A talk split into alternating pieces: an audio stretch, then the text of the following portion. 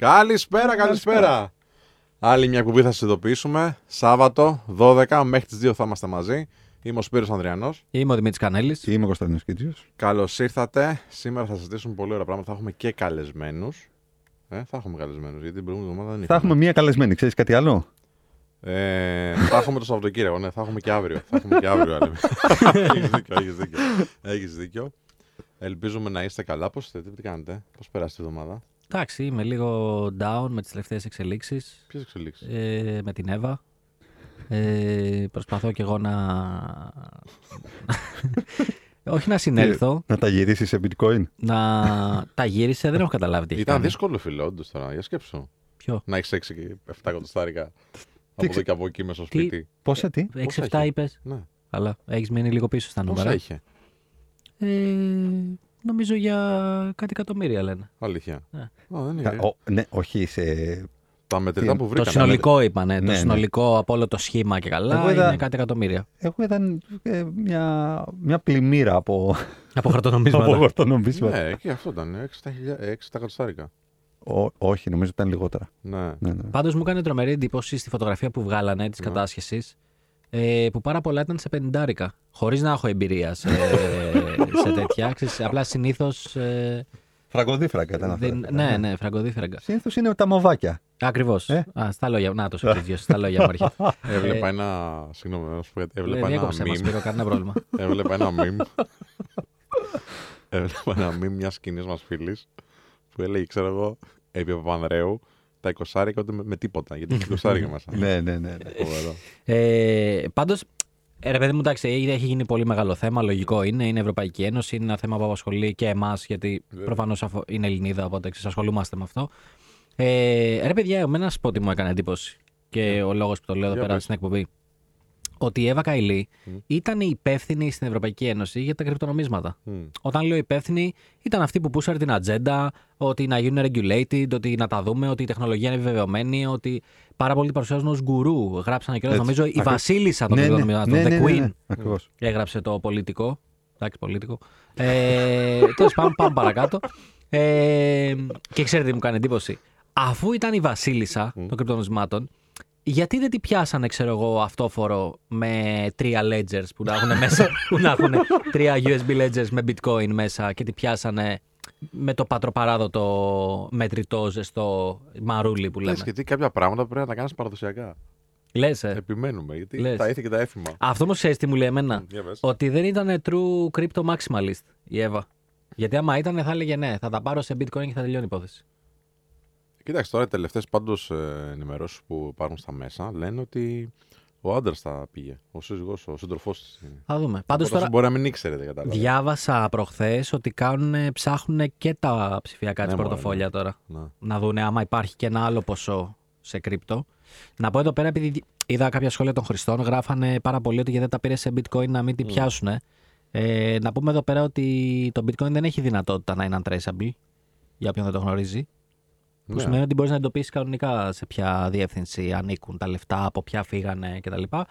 Υπάρχουν μηχανισμοί κάπως να Κάτσε, το γιατί κλέψεις. όμως κάποιοι εγκληματίες ε, ζητάνε σε bitcoin να πληρωθούν, αν είναι traceable. Αν μπορείς να, να ανακαλύψεις, δηλαδή. Γιατί φαντάζομαι είναι πολύ δύσκολο να περάσουν από το IRS αυτά. Οπότε Ναι. δεν ξέρω αν είναι θέμα untraceability, είναι σίγουρα IRS. Επίσης, άμα δεν ξέρεις τη διεύθυνση που θες να ψάξεις, είναι πολύ δύσκολο να τη βρεις να την εντοπίσεις. Ναι, αλλά άμα ξέρεις ότι αυτή ναι, ναι, τη ναι, ναι. διεύθυνση. ξέρω, Δηλαδή, της αυτοί, Εύας, αυτοί τώρα που έχουν κάνει seize τα, τους τραπεζικούς λογαριασμούς Ναι. μπορούν να δουν από κάποια τράπεζα άμα υπήρξε προς κάποιο ανταλλακτήριο, προς ε, κάποια αγορά ή α, έχουν ψάξει στο σπίτι της. Μπορούν να βρουν κάποιο ledger και να δουν Ναι. τις διευθύνσεις μέσα και να ψάξουν σε αυτές τις διευθύνσεις. Εντάξει, και από αυτή τη σκοπιά θέλω να το συζητήσουμε κιόλας. Μην το πάμε πολιτικά, γιατί εντάξει, δεν έχει νόημα, δεν τα ξέρω. Όχι, δεν, ε, δεν ασχολούμαστε κιόλας με Ναι. πολιτικά. Να, Ε, πες, πες. να κάνω μια αποσυμβή. Ή θες να πεις πάνω σε αυτό που Πάνω σε αυτό ήθελα να πω που Πες, λέει πες, ο πες. Δημήτρης. Ε, ωραία. Ε, Δεν υπά... Επειδή είναι, untra- είναι unregulated η αγορά, δηλαδή ακόμα δεν έχει νόμους, δεν έχει ας πούμε, Μμ. κάποιο κανόνα, κάποιο μητρό, ας πούμε, να το πούμε έτσι. Στην Ελλάδα, έτσι. Ε, έχει στην Αμερική, ας πούμε, το, το κρυπτονόμισμα; Σε, υπάρχουν ε, κάποιες χώρες οι Μμ. οποίες περάσανε νομίζω μέσα στο 22 ότι μπορείς να επενδύσεις σε κρυπτονομίσματα και τη στιγμή που είναι να τα τραβήξεις Μμμ. πάλι στην τράπεζά σου μπορείς να Μπράβο, πληρώσεις ένα flat tax τύπου Μμμ. 15% και είναι σαν commodity. Σωστά, σωστά, σωστά. Αυτό είναι το φορολογικό. Ε, εγώ εννοώ το άλλο. Πες ότι κάνει μια αγορά στην Binance αυτή. Μμ. Έτσι, έχει μια διεύθυνση στην Binance τώρα λογικά. Σωστά. Ένα πρωτοφόλι εκεί. Ισχύει Άμα αυτό; έχει πρωτοφόλι εκεί, δεν είναι δικό του το πρωτοφόλι. Είναι της Είναι της Binance. Binance. Ναι. Ωραία. Πες ότι τα έχει εκεί όμως. Μμ. Έχει το δικαίωμα το κάθε κράτος να ζητήσει την Binance αυτά τα στοιχεία; Ε, έχει, έχει γίνει στο παρελθόν, αλλά μετά εξαρτάται από την πλατφόρμα και την έδρα της πλατφόρμας. Για παράδειγμα, υπάρχει λόγος που η FTX ήταν στις Μπαχάμες. Μπράβο. Ναι, ναι, δεν, ναι, είναι- ναι, ναι. δεν είχαν πάει τυχαία στις Μπαχάμες. Ναι, ναι, ναι. Είχαν πάει στις Μπαχάμες γιατί έχει να κάνει με τα offshore και αυτά που θέλανε να Οπότε, αν η χειρίζονται. Binance είναι στις Μπαχάμε αντίστοιχα, μπορεί να σου πει: Εγώ δεν δίνω τίποτα, φίλε. Ναι, ναι, είναι πολύ πιθανό. Ε, αυτό δεν ισχύει μόνο για τα κρύπτο. Τώρα μην το κάνουμε red Και flag. ναι, ναι, και σε παντού, ιδιωτική παντού, εταιρεία παντού. ισχύει. Σωστό, ότι άμα σωστό. η ιδιωτική εταιρεία δεν θέλει να ανοίξει τα έγγραφά της, δεν θα τα ανοίξει. Εκτός άμα έρθει η εντολή από πάρα πολύ άνωθεν για κάτι πολύ μεγάλο. Εντάξει, τώρα νομίζω αποκτά ενδιαφέρον αυτό το κουβάρι. Α μας πει ο Κωνσταντίνος αυτό που ήθελε. Ήθελα να πω, πιβοτάρω λίγο τη- την κουβέντα και ήθελα να πω ότι επειδή ε, έχω μιλήσει με αρκετούς λίγο πιο, πιο νέους από εμάς, στα 25, 28, 30, ε, το κομμάτι της, θα, θα πιάσω λίγο το κομμάτι της πολιτικής σε σχέση με την ηλικία και με το γεγονός ότι η, η αντίληψη που έχουν οι περισσότεροι για τους νέους που μπαίνουν στην πολιτική, όπως Εύα Καηλή, όπως άλλοι τέλος πάντων βουλευτές οι οποίοι έχουν εκλεγεί στο ίδιο κόμμα το οποίο ήταν η Εύα ή σε, άλλο, ή σε άλλα κόμματα, ότι φέρνουν, αν θέλεις, και κάτι το οποίο είναι καινοτόμο στο κομμάτι της διαφθοράς. Δηλαδή ότι είναι λίγο πιο άφθαρτοι, ότι μπαίνουν μέσα γιατί έχουν ένα όραμα, μπαίνουν μέσα γιατί θέλουν να αλλάξουν τα κακό κείμενα αυτά με τα οποία μεγάλωσαν τη δεκαετία του 80, τη δεκαετία του 90. Πώς μην συζητήσουμε εκεί τι έχει γίνει στο μεγάλο πάρτι. Και ξέρεις, με όλα αυτά τα οποία συμβαίνουν, ε, τελικά φαίνεται ότι ακόμα και ο νέος ο οποίος μπαίνει μέσα στην πολιτική, μπαίνει οριζόμενος από αυτά τα καλούδια τα οποία υπήρχαν κάτω από το τραπέζι όλα αυτά τα χρόνια και πάει να καπηλευτεί και να εκμεταλλευτεί αυτά. Και κάπως έτσι αρχίζουμε και διώχνουμε τους νέους από το κομμάτι της πολιτικοποίησης, διώχνουμε τους νέους από το κομμάτι της, ε, της θέλησης να, να ψηφίσουν. Δεν μπορούν να δουν κάποιο, κάποιο πλεονέκτημα, κάποια υπεραξία στο να, στο να εμπλακούν στο κομμάτι της, ε, της πολιτικής. Ε, δεν βλέπουν υπεραξία στο να πηγαίνουν και να ψηφίζουν γιατί όλοι οι ίδιοι είναι. Και κάπως έτσι καταλήγουμε τελικά, στ- τουλάχιστον εγώ που λέω, ξέρεις, ίσως δεν είναι όλοι οι ίδιοι, ίσως κάποιοι τέλος πάντων, ε, παιδί μου, να ενδιαφέρουν κτλ. Με αυτά, τα, με αυτά τα γεγονότα και με αυτά που συμβαίνουν, ε, καταλήγεις να λες ότι αν ο νέος ο άνθρωπος, ο οποίος έχει πρωτοποριακό μυαλό, ο οποίος είναι μορφωμένος, ο οποίος φαίνεται ότι έχει διαφορετικό επίπεδο παιδείας, καταλήγει να κάνει ακριβώς τα ίδια αυτά τα οποία γινόντουσαν επί τσοβόλαδος στα όλα, ε, ρε φίλε, εντάξει. Ισχύει, ισχύει. Διάβαζα, παιδιά, μέσα στη εβδομάδα ένα καταπληκτικό άρθρο του, του κύριου Παπαχελά στην Καθημερινή, ε, ο οποίος έγραφε το εξής. Ήταν ένα άρθρο με τίτλο Σαπίλα και μέσα σε μια παράγραφο έγραψε, ρε παιδί μου, ότι πες ότι είσαι νέος τώρα και βλέπεις να σκάει κυβωτός. Δηλαδή, βλέπεις μια ΜΚΟ ότι είναι όλο βιτρίνα.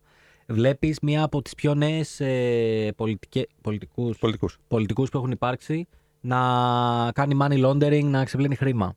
Ε, δηλαδή, όπου και να κοιτάξεις, βλέπεις σκάνδαλο αυτή τη στιγμή. Βλέπεις κάτι να συμβαίνει. Και λες, πού πάμε, ρε φίλε. Δηλαδή, και μ' άρεσε πάρα πολύ αυτό το point. Ότι κοιτάς ΜΚΟ που λες, αυτοί κάνουν έργο, κα- προσπαθούν να κάνουν τον κόσμο μας καλύτερο, βλέπεις σκάνδαλο. Ε, κοιτάς, ξέρω εγώ, νέους πολιτικούς που λες, εντάξει, οι παλαιοί τα τρώγανε. Τώρα πια δεν τα Έτσι, τρώνε. έτσι. Βλέπεις πάλι σκάνδαλο. Ε, εντάξει, δεν γίνεται. Και μετά λες εσύ, ωραία, τώρα α πάω εγώ να δουλέψω 10 ώρες για να βγάλω το βασικό.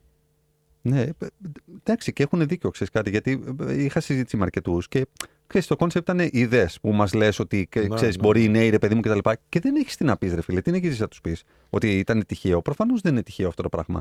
Και αποσ... ε, δείχνουν αποστροφή στο, στο, στο πολιτικό κομμάτι. Και δεν είναι OK αυτό το πράγμα, γιατί οριζόμαστε από το κομμάτι αυτό. Δηλαδή, το ποιος είναι πάνω, το τι κάνει κτλ. Μμ, ισχύει. Ε, διαμορφώνει τις ζωές μας. Διαμορφώνει τα πορτοφόλια μας, διαμορφώνει την κοινωνία, διαμορφώνει πολιτικές. Δεν γίνεται να το αγνοείς. Αλλά καταλήγεις να θέλεις να το αγνοείς ή να μην έχεις κανένα, κανένα έρισμα και κανένα τεκμήριο να το παρακολουθήσεις, γιατί αποστρέφεσαι την τακτική αυτών των ανθρώπων. Και αυτό είναι πάρα πολύ κακό. Ισχύει. Και, και ξέρεις ότι όσο, δηλαδή, με, με άλλο ένα θέλει άλλα 10 χρόνια χτισήματος μετά. Δηλαδή, ε, ε, ένα, κάθε, κάθε, κάθε κακό που συμβαίνει, κάθε τέτοια ρεμούλα, κομπίνα κτλ. Θέλει 10 χρόνια χτισήματος. Θέλει 10 χρόνια διαφάνειας μετά. Και εδώ μόνο διαφάνεια δεν έχουμε. Ε, κάτι τέτοιο λέει και ο, ο άλλος Κωνσταντίνος, ο Κυρανάκης, που ήταν ε, και νομίζω και πρώην εκπρόσωπος τύπου της Νέας Δημοκρατίας μια περίοδο Μμμ. και, και νέος πολιτικός. Και έλεγε ότι πέραν της ε, της ζημιάς που μπορεί να έκανε στο όνομά της με όλο αυτό που συνέβη τώρα η Εύα Καηλή, έχει κάνει ζημιά και στους νέους πολιτικούς που παλεύουν να μπουν σε αυτό το κομμάτι. Α, γιατί πρώτα απ' όλα δεν τους εμπιστεύεται η κοινή γνώμη. Γιατί, οκ, το βλέπουμε και σε άλλους αυτό που γινόταν παλιά. Αλλά και οι ίδιοι γιατί να μπουν, αν έχουν, ξέρω εγώ, πιο ρομαντικά ας πούμε, ε, αισθήματα, ε, να παλέψουν για μια καλύτερη πολιτική σκηνή κτλ. Και συμφωνώ πάρα πολύ, ρε φίλε. Και ξέρεις, τι, επειδή ποτέ δεν με νοιάζει ο χώρος, κάθε φορά που πάω να δω, τυχαίνει να, να είναι ένα σκάνδαλο. Ξέρεις, Ίσως αυτό μου τραβάει την προσοχή. Ναι, και ναι, πάω να τα- μάθω λίγο τους τίτλους περισσότερο. και αυτά. Ναι, ναι, ναι. Και λέω τώρα, γιατί να ασχοληθώ άλλο; Αφού ό,τι και να διαβάσω είναι κάτι κακό. Ισχύει, ισχύει. Εντάξει, βέβαια να πούμε ότι για το συγκεκριμένο σκάνδαλο τώρα που όλοι συζητάμε και που έχει γίνει χαμός τελευταία εβδομάδα, εντάξει, εμπλέκονται αρκετοί. Ναι, ρε, εσύ, εντάξει. Δεν είμαστε μόνο εμείς. Το, το κρίμα, Εμείς πώς εμείς. Ενώ σαν Ελλάδα. Α, Σαν Ελλάδα, όχι εμείς προσωπικά Σπύρο, δεν ξέρω τώρα αν όποιος έχει τιμή γαμιγιάζεται, τώρα αυτά είναι άλλες Να ιστορίες. σπάρουμε. Εγώ παίρνω αποστάσεις. Εγώ παίρνω Ναι, αποστάσεις και από εγώ αυτό. Εγώ δεν παίρνω- έχω καν bitcoin. Ναι. αυτό. Αυτό ήταν ισχυρικό. Γιατί και αυτή Αυτό που ήταν είχε. σχετικό, γιατί ούτε αυτή είχε. ε, οπότε, μ, ναι, τώρα ξέχασα τι έλεγα Σπύρο, αλλά εντάξει, Ε, φαντάζομαι Δεν ότι πάντως πέρασε να καλά. πούμε έτσι για το ναι, ας disclaimer. άλλαξε θέμα. Να πούμε για το disclaimer ότι ε, είναι σε φάση που ερευνάται όλο αυτό. Δεν έχει γίνει. Δεν, Καλά, δεν εννοείται, είναι δεν το κάποιο ένοχο. συζητάμε. Δεν το Και συζητάμε. επίσης τελευταία έτσι. Ε, αυτό που διάβασα εγώ τελευταίο είναι ότι ε, λέει ότι ο σύζυγός τα, ο σύντροφός τα πήρε. Εντάξει, τώρα ας μην μπούμε στα. Εντάξει, δε, εμείς το εξετάζουμε λίγο από τη σκοπιά του, της επικαιρότητας, Μμ. της, του, του, άμα κάποιος θέλει να γίνει πολιτικός σαν industry, Ναι. ότι έχει αυτή τη ρετσινιά πάνω Ναι, του αυτό ναι. σαν industry στην αγορά εργασίας, άμα κάποιος θέλει να το ακολουθήσει. τα Ε, memes που βγήκαν τα ωραία. τα μι- πολύ ωραία memes. Μμ. Καιρό είχαμε να δούμε κάποια καλά παραδοσιακά memes στο ελληνικό ίντερνετ. Γενικά έχουμε πέσει αρκετά σε αυτό το κομμάτι και θλίβομαι ιδιαίτερα από, από, από τους νέους. Ε, δεν πειράζει, θα το κουβαλήσουμε κι εμείς αυτό. Ωραία. Να πάμε σε ένα γρήγορο διαλυματάκι και ερχόμαστε σε λίγο. Α989 επιστρέφουμε. 989 Αλφαρέντο, επιστρέψαμε. Είναι η εκπομπή. Θα σας ειδοποιήσουμε μέχρι τις 2 μαζί σας. Ο Σπύρος Ανδριανός, Δημήτρης Κανέλη Κωνσταντίνος Κίρτζιο, η Νατάσα Δαμοπούλου στην κονσόλα του ήχου και ο Γιάννης Ομεϊδάνης πίσω από τις κάμερες. Γιατί έχουμε κάμερες, παιδιά, εδώ; Γιατί έχουμε κάμερες, γιατί όπως λέει πολύ συχνά ο co-host Σπύρος Ανδριανός, αυτές τις ωραίες φάτσες μπορείτε να τις δείτε και ιντερνετικά. Σωστά. Στο... Στο... ωραίες μορφές. Αυτές τις ωραίες μορφές, με συγχωρείς. Ε... Ε, Προσέχουμε το λεξιλόγιο μας στον αέρα; Πάντα, πάντα. Στο TikTok, στο, στο TikTok, στο YouTube, στα, σε όλα τα social media. Θα το πω εγώ πολύ γρήγορα για να μην τα πει ο Σπύρος. Σε όλα τα social media, άμα ψάξετε Notify Show ή θα σας ειδοποιήσουμε, ε, κάτι θα βγει, δεν μπορεί. Πατήστε. Πατήστε. πατήστε το. Πατήστε, κάτι θα βγει. Κάντε follow. Όχι μόνο πατήστε το. Και κάντε follow. Ε, νομίζω πλησιάζουμε χίλιους στο, στο, Στο YouTube. YouTube, ναι. Έτσι, πολύ ωραίο αυτό. Έχουμε πολλές δεκάδες χιλιάδες streams στο Spotify και σε αυτά. Ευχαριστούμε πάρα, πάρα πολύ και πολλές κριτικές. Οπότε, εντάξει, ανταποκρίνεται το κοινό στι οχλήσει μας. Ευχαριστούμε, αγαπητό κοινό. Και μιας και συζητούσαμε για κακές πράξεις, πάμε να δούμε και λίγο τις καλές πράξεις τώρα, οι μέρες που έρχονται. Σωστό. Γιορτινές μέρες. Ε, έχετε κάνει καμία καλή πράξη τελευταία; Όρισε την καλή πράξη. Τι εννοείς καλή πράξη; Μπορεί να είναι οτιδήποτε, ρε φίλε. Από ξέρω εγώ να συνεισφέρεις ένα charity στην Κιβωτό, ας πούμε.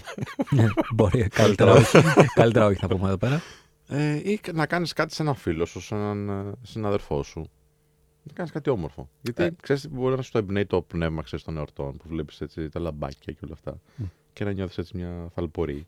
Κοίτα, ως καλή πράξη εγώ κρατάω ότι καθ' όλη τη διάρκεια της χρονιάς ε, θεωρώ ότι έχω προσπαθήσει να είμαι εκεί για πολύ κόσμο που ήθελε βοήθεια ε, είτε σε κάτι επαγγελματικό είτε κάτι άλλο ε, και ξέρεις, το έβαλα πάνω από τις υποχρεώσεις μου, Μμ. τη δουλειά μου κτλ. Ότι αφού θέλει βοήθεια πρέπει να γίνει αυτό τώρα, να τον βοηθήσουμε ε, και προσπαθώ γενικώς ε, στους, τουλάχιστον στους κοντινούς μου ανθρώπους ε, όταν ρε παιδί μου μου ζητήσουν κάτι ή έχουν ένα άγχος οτιδήποτε, να, να είμαι εκεί. Τώρα θα πει κάποιος, αυτό δεν είναι καλή πράξη, είναι απλά να είσαι καλός φίλος.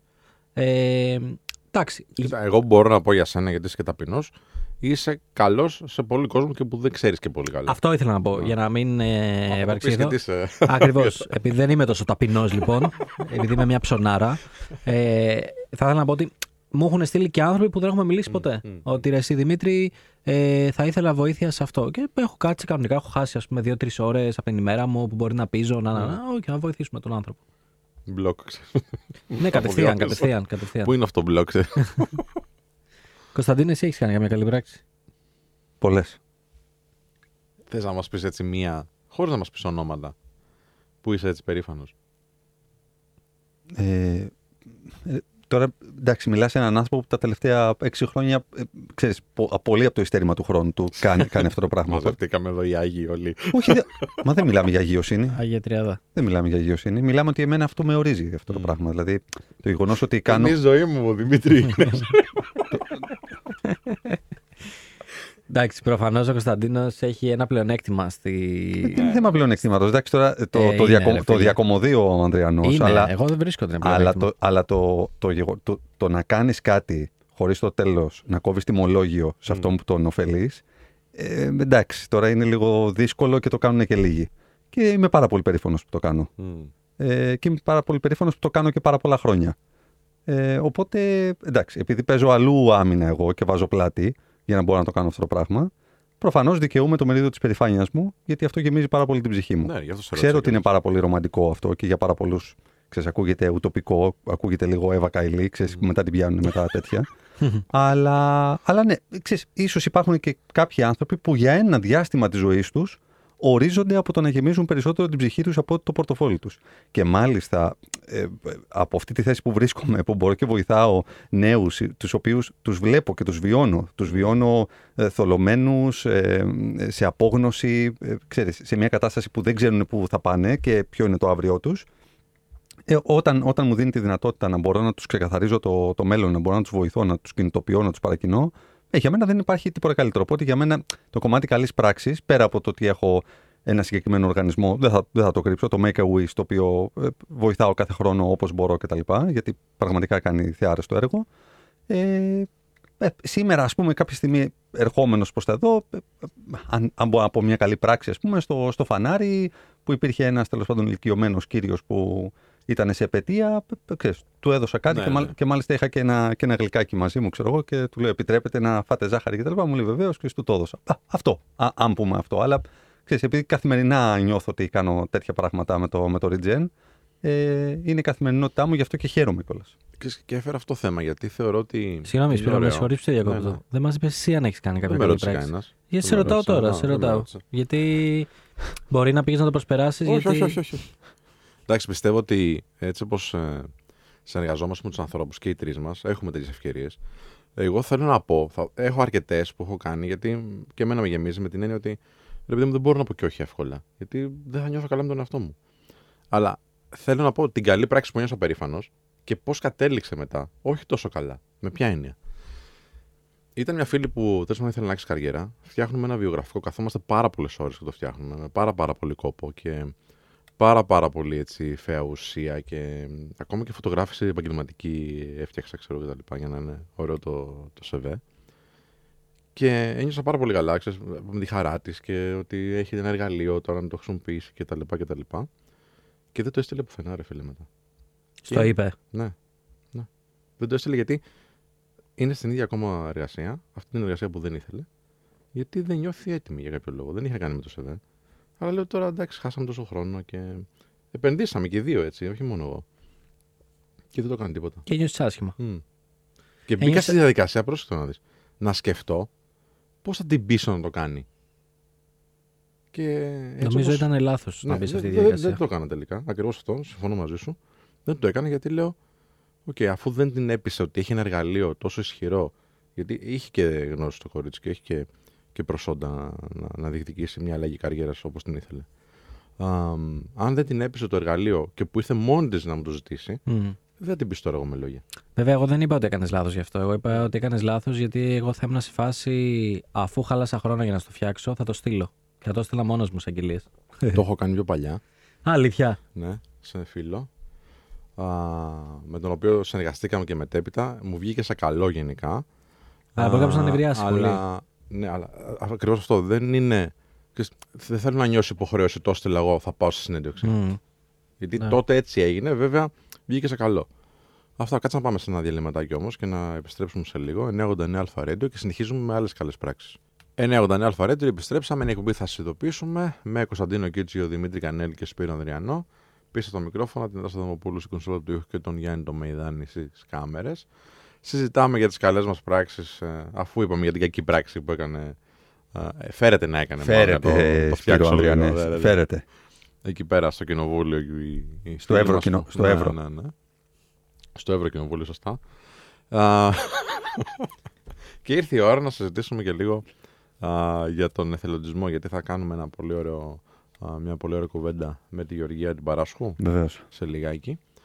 Α, Humanity Greece. Humanity Greece, ωραία. Ξέρετε τι, ε, δεν έχω υπάρξει ποτέ εθελοντή σε, σε οργανωμένο τρόπο. Ωραίος. Με οργανωμένο τρόπο. Ωραίος, ρε, μπράβο. Ωραίος, ωραίος. Αλλά Ανερυθρίαστα το λέει έτσι. Ναι, δηλαδή. ναι, ναι. Δεν, δεν, έχει- ξέρεις, έχω, δεν έχω υπάρξει. Δεν έχω υπάρξει. Όχι, όχι, όχι. όχι. Άρα από μικρός έκανε drive το χρήμα. Καταλαβαίνω.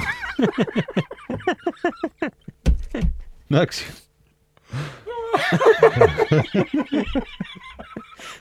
Αυτό καταλαβαίνω, έτσι. Εντάξει, δεν πειράζει. Εντάξει, Σπύρο, δεν πειράζει. Κάποιοι Δεν κάνα- έχουμε κάνει εθελοντισμό. Κάποιοι, κάποιοι, Σαν, κάνει, ε, Κάποιοι τον προωθούμε κιόλας Α, μέσω, του- α, μέσω του regeneration. Τον προωθούμε Αφήσεις, κιόλας. ε, στο, α, α, αφήσεις στο δωμάτιό σου μικρός ποιον είχες, τον Χάγεκ. Μίλτον- Μίλτον Φρίντμαν, Χάγεκ, τι, τι ακριβώς είχες στο δωμάτιό σου; Τη Σάλμα Χάγεκ. Τι σαν Χάγεκ. Να σου πω το καλύτερο μετά από αυτή την κουβέντα. Ούτε εγώ έχω κάνει. Ε, ναι, ρε. Φαίνεσαι, ρε φίλε, φαίνεσαι για πολλά κόστα. Βέβαια, βέβαια, βέβαια θα πω, είχα ε, συμμετάσχει σε μια ομάδα. Τι, τι είναι αυτό τώρα, ρε Κανελίντα; Τι; Δηλαδή, δεν εναντιώνομαι ποτέ σε σένα, γιατί πραγματικά. Αλλά τε- τώρα. Τι Δεν πάνε- σε παίρνει, πες του. Κα- Κάτσε καλά, ρε. Γιατί εγώ είμαι καλός μαζί σου. Ποιο- Εγώ. Ποιος; Εγώ τι είμαι, κακός είμαι. Ναι. Καλ- Του λες για την καράφλα συνέχεια. Καλά, να Και σου στους πω- δύο το λέω. Τι Είσαι- λαδέ- είσαι Ναι, άξιο. αλλά εγώ δεν έχω πρόβλημα. Να σου πω κάτι, σε λαδέμπορα. Σε ρίχνεις λάδια για να τσακωθώ εγώ με τον Κανέλη Όχι, τώρα. όχι, όχι, έλα. Εντάξει, άστα αυτά. Λοιπόν, Έλα, σε- Δημήτρη μου. Ήμουν... για πες την Ε, ομάδα που ήσουν. Είναι πολύ γνωστή ομάδα εθελοντισμού. Είναι το TEDx. και απλά πήγα ομιλητής. Α, αυτό ήτανε. Πήγε Α, ο μιλητή, εντάξει. άρα τι ήθελε. Εντάξει, είναι δύσκολο. Άμα φίλε. είναι έτσι, είμαι επαγγελματίας εθελοντής, φίλε τότε. Πήγα. Ναι, πήγα εθελοντικά να μιλήσω. Α, δεν είναι αυτό ο εθελοντισμός, θα μας Το εξηγήσει η ξέρω, Γεωργία. ρε, το Α, ξέρω. ναι. Σας πειράζω. Εντάξει, δεν έτυχε ποτέ να πάω. Στη σχολή υπήρχαν πάρα πολλές οργανώσεις και είχαμε εκεί πέρα διάφορες που κάνουν εθελοντισμό κτλ. Να πω την αλήθεια, έτσι όπως μου τα παρουσιάζανε, για να πω τη δική μου γωνία, πριν όλο το ακροατήριο πει τι κλόουν είναι αυτός. Ποιο- Είναι Ατάσα δηλαδή και ο Γιάννης. Ε, και ο, οι, χιλιά, ο, χιλι- χιλιάδες κόσμος που μας ακούν. Α. Μμμ. Χιλιάδες κόσμου. Ναι, Θα Αυτό. τα λες σωστά. Ναι. Ε, θα κάνουμε εκπομπή τώρα με αυτόν εδώ που έχουμε φέρει Σπύρο, τι θα γίνει; Είναι που δεν σου εναντιώνεται, ρε. λοιπόν, ε, να πω την αλήθεια μου Ναι. ε, ότι δεν θεωρώ ότι μας προσέγγιζαν σωστά στο, στη σχολή. Ε, ξέρεις, θεωρώ ότι κάποιες οργανώσεις το είχαν κάνει λίγο τσιφλίκι τους τις οργανώσεις, ότι θα είμαστε εμείς και η παρέα μας. Ε, Εννοείς τα, τα κόμματα μέσα. στο- όχι τα κόμματα, ρε, εσύ. Α, οκ. Δεν θέλω τώρα να πω ονόματα. Εντάξει, Εντάξει, μην υπήρχαν πεις. διάφορες οργανώσεις κτλ. Ε, ε, δεν είναι δικαιολογία προς Θεού. Ξέρω ότι άμα κάποιος θέλει να το κάνει, μπορεί να αναζητήσει πάρα πολλές πηγές και να βρει να κάνει εθελοντισμό ε, και κοινωνικό και οτιδήποτε άλλο. Δεν το λέω σαν δικαιολογία. Ε, νιώθω άσχημα που δεν το έχω κάνει. Ε, θα ήθελα για το υπόλοιπο της ζωής μου, όσο και αν είναι αυτό, ε, κάποια στιγμή να, να πάω κι εγώ όχι κάπου. κάποια στιγμή, όχι κάποια στιγμή. Κάποια αφού, τε- στιγμή, κάποια αφού στιγμή. τελειώσουμε. Σου μιλάω.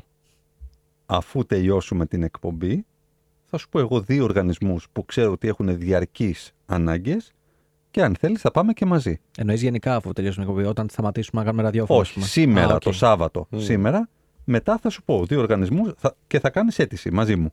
Και πας και εσύ και κάνει εκεί. Ναι. Άντε, ρε, και τι κάνεις; Τι εννοείς, Βοηθάμε Ναι, στις τι- ανάγκες του, ξέρω. κα- του εκάστοτε οργανισμού. Μμ. Και για να, για να πω συγκεκριμένα, ας πούμε, Μμ. Emphasis Foundation. Μμ. Η Emphasis Foundation στηρίζει πάρα πολύ δομημένα την αστεγία. Μμ. Άρα έχει πάρα πολλού συγκεκριμένους αστέγους που ξέρει τις ανάγκες τους, ξέρει την ιστορία τους και εκεί σου ζυγώνεται η τρίχα. Μμ. Γιατί υπάρχουν άστεγοι που δεν γεννηθήκαν άστεγοι. Υπάρχουν άστεγοι οι οποίοι ήταν πολύ πλούσιοι. Ήταν άστεγοι που, υπάρχουν άστεγοι που ήταν πολύ επιτυχημένοι, που ήταν διευθυντικά στελέχη εταιριών Μμ. Και έγιναν κάποιες στραβές στη ζωή τους, όχι μόνο κατά τύχη, προφανώς και κακή διαχείριση πραγμάτων κτλ. Ευνηδη θάνατοι συγγενών και ούτω καθεξής, Μμ. απώλειες περιουσίας και βρίσκονται στον δρόμο. Και βοηθάς ε, είτε στο, στο field που λέμε, στο πεζοδρόμιο έξω, άρα φεύγεις, πας με τσάντες κανονικά, κάνεις Μμ. προσέγγιση, κάνεις ανάλυση περίπτωσης, δίνεις το φαγητό ή δίνεις κάποιες κάρτες για το σούπερ μάρκετ και ούτω καθεξής, οι οποίες- τα οποία όλα αυτά, δεν υπάρχει καμία κρατική επιχορήγηση για όλα αυτά, είναι από, Μόνο από δωρεές. από δωρεές ιδιωτών κτλ. Και φίλε, θα σου πω ότι πέρα από το ότι συνεργάζεσαι με ανθρώπους που τέλος πάντων έχουν ένα όραμα, ε, συνεισφέρουν στην κοινωνία, βοηθάνε ανθρώπους που εσύ αυτά τα οποία θεωρείς δεδομένα για αυτούς είναι ζητούμενα. Γνωρίζεις ανθρώπους οι ο- με τους οποίους πίστευες ότι δεν θα έχεις κανένα κοινό, ότι δεν θα έχεις καμία ταύτιση. Ε, ακούς ιστορίες ανθρώπων που ξέρεις, δεν πίστευες ποτέ ότι ένας άστεγος θα μπορούσε να μιλήσει μαζί σου για το κομμάτι του business Μμ. ή για το κομμάτι του χρηματιστηρίου ή για το κομμάτι του ότι έχεις ζήσει στον εξωτερι- στο εξωτερικό 20 χρόνια και διοικούσε εταιρεία, ας πούμε. Και τα λέω και πραγματικά είναι, ε, είναι, είναι συγκινητικό, είναι σοκαριστικό και είναι και πολλές φορές αντιλαμβάνεσαι, κα, κατά πρώτον γιώνεσαι, έτσι. Αντιλαμβάνεσαι ότι δεν είναι τίποτα δεδομένο και δεν είσαι κατά τύχη εκεί που είσαι, αλλά σε κάθε περίπτωση ποτέ δεν ξέρεις πώς θα φέρνει η ζωή και στο τέλος αυτού αντιλαμβάνεσαι ότι ξέρεις, ε, με δύο στραβοτημονιές δεν είσαι και πάρα πολύ μακριά από κάτι τέτοιο. Και, Μμμ. και τώρα θα πούνε κάποιοι εντάξει, τώρα πρέπει να συντρέχουν 150 παράγοντες για να γίνει αυτό το πράγμα. Αλλά τέλος πάντων, ας κατάμε όλοι μικρό καλάθι. Ε, στο- Μπορεί να συμβεί σε όλους. Αυτό θέλω στο- να πει. ακριβώς. Και επίσης μου έχει κάνει τρομερή εντύπωση το πώς αυτοί οι άνθρωποι δεν νιώθουν ότι είναι άστεγοι και ότι σε εκείνο το σημείο είναι το σπίτι τους. Και μάλιστα πρέπει να πάρεις την άδεια για να το προσεγγίσεις. Γιατί είναι, είναι ο χώρος του. Δεν, δεν είναι το πεζοδρομιό σου. Δεν είναι, δεν είναι απλά έλα πάρε.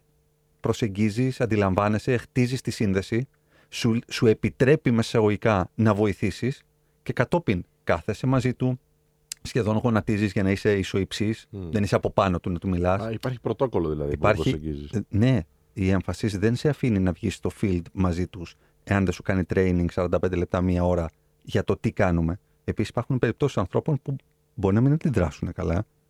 Και αυτό σημαίνει ότι μπορεί να σηκωθούν και όρθιοι, μπορεί να προσπαθήσουν Ναι, να υπάρχει βιοπραγήσουν. ένταση. Ναι, ναι, ναι. Δεν, δεν είναι. Ε, Είναι το σπίτι τους. Δεν, δεν, είναι 20 δε- δε- δεν είναι αυτό που βλέπουμε, ότι Mm. 24-7 είναι μια ανοιχτή πόρτα και μπορείς να προσεγγίσεις. Δεν προσεγγίζεις το σπίτι του άλλου όποτε θέλεις. Πρέπει να πάρεις την άδεια. Απλά είναι, είναι διάφανο το σπίτι του. Ενώ σε έχει τείχους και πόρτες. Μμ. Ε, πολύ, πολύ. Είναι, ε, σου αλλάζει πάρα πολλά μέσα σου. Δε- ξέρω ότι δεν σου μένουν για πάρα πολύ, γιατί ξέρεις Μμ. πάντα Ναι, βέβαια. ξαναγυρνάμε Είναι- στη, στην καθημερινότητά μας. Αλλά αξίζει, παιδιά. Και τώρα που το λέμε, θα ήθελα μια φορά οι τρεις μας να πάμε να το κάνουμε Ναι, για, να, ευχαριστώ. για να το βιώσουμε. πραγματικά. Εννοείται και μπορούμε να πάμε και τώρα που είναι και. Γιορτές. που που έρχονται οι Ναι, γιορτέ. ε, εγώ, εγώ συνήθως τέτοιες μέρες το κάνω κάθε χρόνο. Δηλαδή, έτσι που είναι το γιορτινό το κλίμα κτλ. Γεμίζει πολύ το μέσα μου. Αυτά. Ε, πάμε σε ένα διαλυματάκι. Ε, πείτε ναι. Ναι, Α, Ναι. ωραία. γιατί όχι. Ε, Κανέλη, ας το καπρίς κάτω. Ας το καπρίς κάτω. λοιπόν, πάμε σε ένα διάλειμμα και επιστρέφουμε με Γεωργία Παράσχο από Humanity Greece. Α989. 989, Αλφα Radio. Επιστρέψαμε μεσημέρι Σαββάτου μαζί με Σπύρο Ανδριανό, Δημήτρη Κανέλη Κωνσταντίνος Κίτζιο. Είναι η εκπομπή που θα σας ειδοποιήσουμε. Έχουμε μιλήσει για τις καλές πράξεις της ημέρας, της εβδομάδας, των εορτών. Έχουμε μιλήσει για το κομμάτι του εθελοντισμού και τι καλύτερο από όταν να, να καλωσορίσουμε τι να πω, τώρα, θα πω ότι τη βασίλισσα του εθελοντισμού στη, στην Ελλάδα, Γεωργία Παράσχου, ιδρύτρια της ε, Humanity Greece. Γεωργία, καλό μεσημέρι. Καλό μεσημέρι, καλό σας βρήκα. Ευχαριστούμε πάρα πολύ που αποδέχτηκε την πρόσκληση και θα μοιραστούμε έτσι λιγάκι το, το κομμάτι του εθελοντισμού, το τι, ακριβώς, το τι ακριβώς είναι, για ποιους είναι, ποια είναι η σημασία και η σημαντικότητα και θα, το, θα, θα προσπαθήσουμε ουσιαστικά να, να σπάσουμε κάποιους μύθους που μπορεί να υπάρχουν γύρω από το κομμάτι της εθελοντικής αν θέλεις δράσης. Πριν περάσουμε σε αυτά, πες μας λίγα λόγια για, το, για, το, για τη Humanity Greece, το πώς γεννήθηκε και πού έχει φτάσει μέχρι, μέχρι σήμερα και ξεκινάμε την κουβέντα μας. Νομίζω ότι ο εθελοντισμός πλέον απαρτίζει ένα μεγάλο μέρος της κοινωνίας μας και κάπως έτσι γι' αυτό το λόγο ιδρύθηκε και το Humanity Greece το 2021, ενώ σήμερα αποτελεί μια από τις πιο σημαντικές και ουσιαστικές εθελοντικές ομάδες της χώρας. Δυστυχώς, θα πω εγώ, γιατί προκύπτουν συνέχεια έκτακτα καιρικά φαινόμενα και έκτακτες κοινωνικές ανάγκες, οπότε αυτό μας ε, δίνει το βήμα να είμαστε στην πρώτη γραμμή και να στηρίζουμε τις κοινωνικά ευάλωτες οικογένειες που ζουν στη χώρα μας και αντιμετωπίζουν πάρα πάρα πολύ σοβαρά οικονομικά και ε, κοινωνικά προβλήματα. Στο σήμερα έχουμε δημιουργήσει το Εθελοντικό Συντονιστικό Κέντρο που είναι προσβάσιμο για όλους, βρίσκεται στο Μεταξουργείο και μέσα από αυτό το χώρο προσπαθούμε να δημιουργήσουμε μια λυσίδα αλληλεγγύης εθελοντισμού και στήριξης η οποία ουσιαστικά προέρχεται από τους πολίτες που θέλουν να βοηθήσουν και φτάνει στους πολίτες που έχουν ανάγκη. Οπότε νοητά έχουμε δημιουργήσει μια αλυσίδα η οποία συνδέει τους ανθρώπους που είναι σε κάθε μορφή ανάγκης και εκείνους που έχουν τη διάθεση να προσφέρουν το ελάχιστο από το χρόνο, την ενέργεια, τα ίδια αγαθά σε αυτούς που μας χρειάζονται. Ωραία. Ε, Γεωργία, καλησπέρα και από μένα. Δημήτρης Κανέλης εδώ πέρα. Ε, εγώ θα ήθελα να σε ρωτήσω το εξής. Ε, επειδή πιο πριν κάναμε μια κουβέντα και εγώ δεν έχω υπάρξει ποτέ εθελοντής. Ε, είπα εδώ πέρα ότι νιώθω άσχημα γι' αυτό. Είσαι ε, ένα πολύ ωραίο case study που δεν έχεις υπάρξει ποτέ εθελοντής, μπορώ να πω εγώ, με πολύ μεγάλο χαμόγελο. Α, τέλεια. Με κάνεις να νιώθω λίγο καλύτερα. Καλό αυτό. εντάξει, εγώ Γεωργία πριν του έκανα λίγο bullying στον αέρα της εκπομπής, αλλά εντάξει. Ναι, ναι, σας ακούω, σας άκουγα, οπότε έχω πλήρη εικόνα του πολύ ωραίου θεμητού bullying και νομίζω ότι αυτό είναι κάτι που πραγματικά μπορούμε να το αντιστρέψουμε πάρα πολύ εύκολα. Αλλά είναι και κάτι που ο κόσμος το έχει στο μυαλό του και νιώθει τύψεις που δεν έχει προσφέρει εθελοντικά κάπου. Ακριβώς, ακριβώς. Νιώθω τύψεις. Ε, θέλω να μου πεις πολύ. Το ζήτημα είναι να μην νιώθουμε τύψεις όμως. Αυτό πρέπει να το καταρρύψουμε γιατί ο καθένας προσφέρει με τον τρόπο του όσο και αν μπορεί. Θέλω να μου πεις πρακτικά αν εγώ ερχόμουν αύριο στο Humanity να γίνω εθελοντής τι, τι ακριβώς θα με περίμενε εκεί πέρα, ποια, ποια είναι η διαδικασία πρακτικά, δηλαδή ε, με καθοδηγείτε, μου κάνετε κάποιο training, σου λέω είμαι εντελώς, ε, δεν ξέρω τίποτα, θέλω να με πας βήμα-βήμα. Στην πράξη, στον εθελοντισμό που κάνουμε μέσα στο συντονιστικό κέντρο, είναι πάρα πολύ εύκολο. Οποιοδήποτε θέλει να έρθει, όποτε θέλει να έρθει, να βρει λίγο χρόνο και τη διάθεση να έρθει στο χώρο και να βοηθήσει χειρονακτικά με την ενέργειά του, με βάση τις αρμοδιότητες που θα υπάρχουν εκείνη τη μέρα μέσα στο χώρο μας. Από εκεί και πέρα, για να μπει στη διαδικασία των εκπαιδεύσεων και του training, θα πρέπει όντως να είσαι συνειδητοποιημένος ότι θα πρέπει να αφιερώνεις πολύ παραπάνω ώρες από το χρόνο σου κάθε εβδομάδα και να μπεις στη διαδικασία να επιλέξεις τι είδους και μορφή εθελοντισμού θέλεις να κάνεις. Ξέρεις, υπάρχει πάρα πολλά κλάδια. Δεν είναι μόνο το ανθρωπιστικό κομμάτι, είναι των έκτακτων αναγκών που είναι εξειδικευμένοι εθελοντές στα σώματα ασφαλείας, είναι οι άνθρωποι που ασχολούνται με τα ζώα συντροφιάς, είναι άνθρωποι που ασχολούνται με ανθρώπους με ειδικές ανάγκες. Υπάρχει δηλαδή μια βεντάλια εθελοντισμού που ο καθένας μπορεί να βρει αυτό που του αρέσει και να κάνει ένα ε, specializing πάνω σε αυτό το τομέα ώστε να αφιερώνει χρόνο. Τώρα, αν θα έρθεις σε εμάς, αγαπημένα μου Δημήτρη, σίγουρα θα περάσεις υπέροχα. Θα φύγεις γεμάτος χαρά και γαλήνη, θα γνωρίζει πάρα πολύ νέο κόσμο. Οπότε σου δίνω μόνο αυτά τα χαρακτηριστικά για να έρθεις και να δεις από κοντά τι ωραίο experience είναι το Hub του Humanity.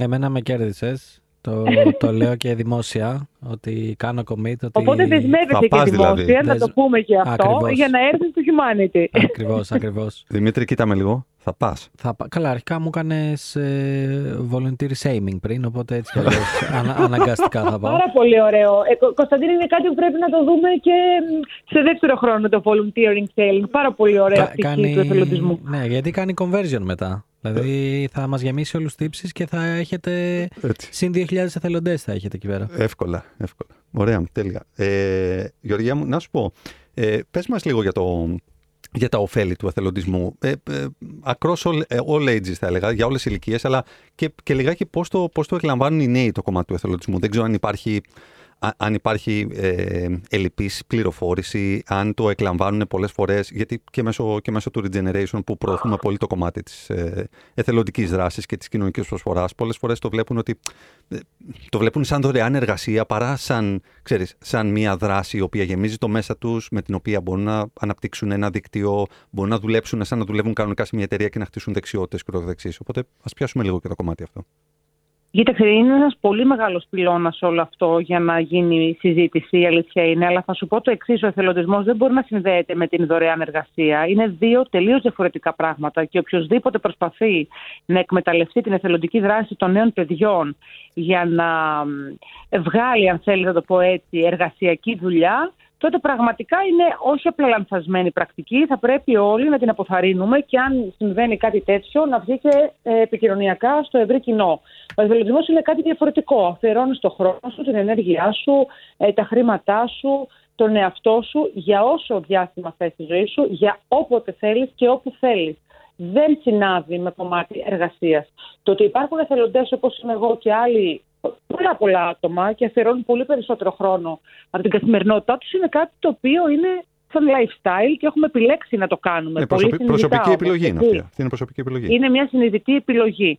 Οπότε πρέπει να τα διαφοροποιούμε, γιατί πολλές φορές ακούω για εκμετάλλευση μέσω εθελοντικής εργασίας. Αυτό είναι πρακτική, δεν είναι εθελοντικής εργασίας. Είναι τελείως διαφορετικό να κάνεις πρακτική και τελείως διαφορετικό να κάνεις volunteering.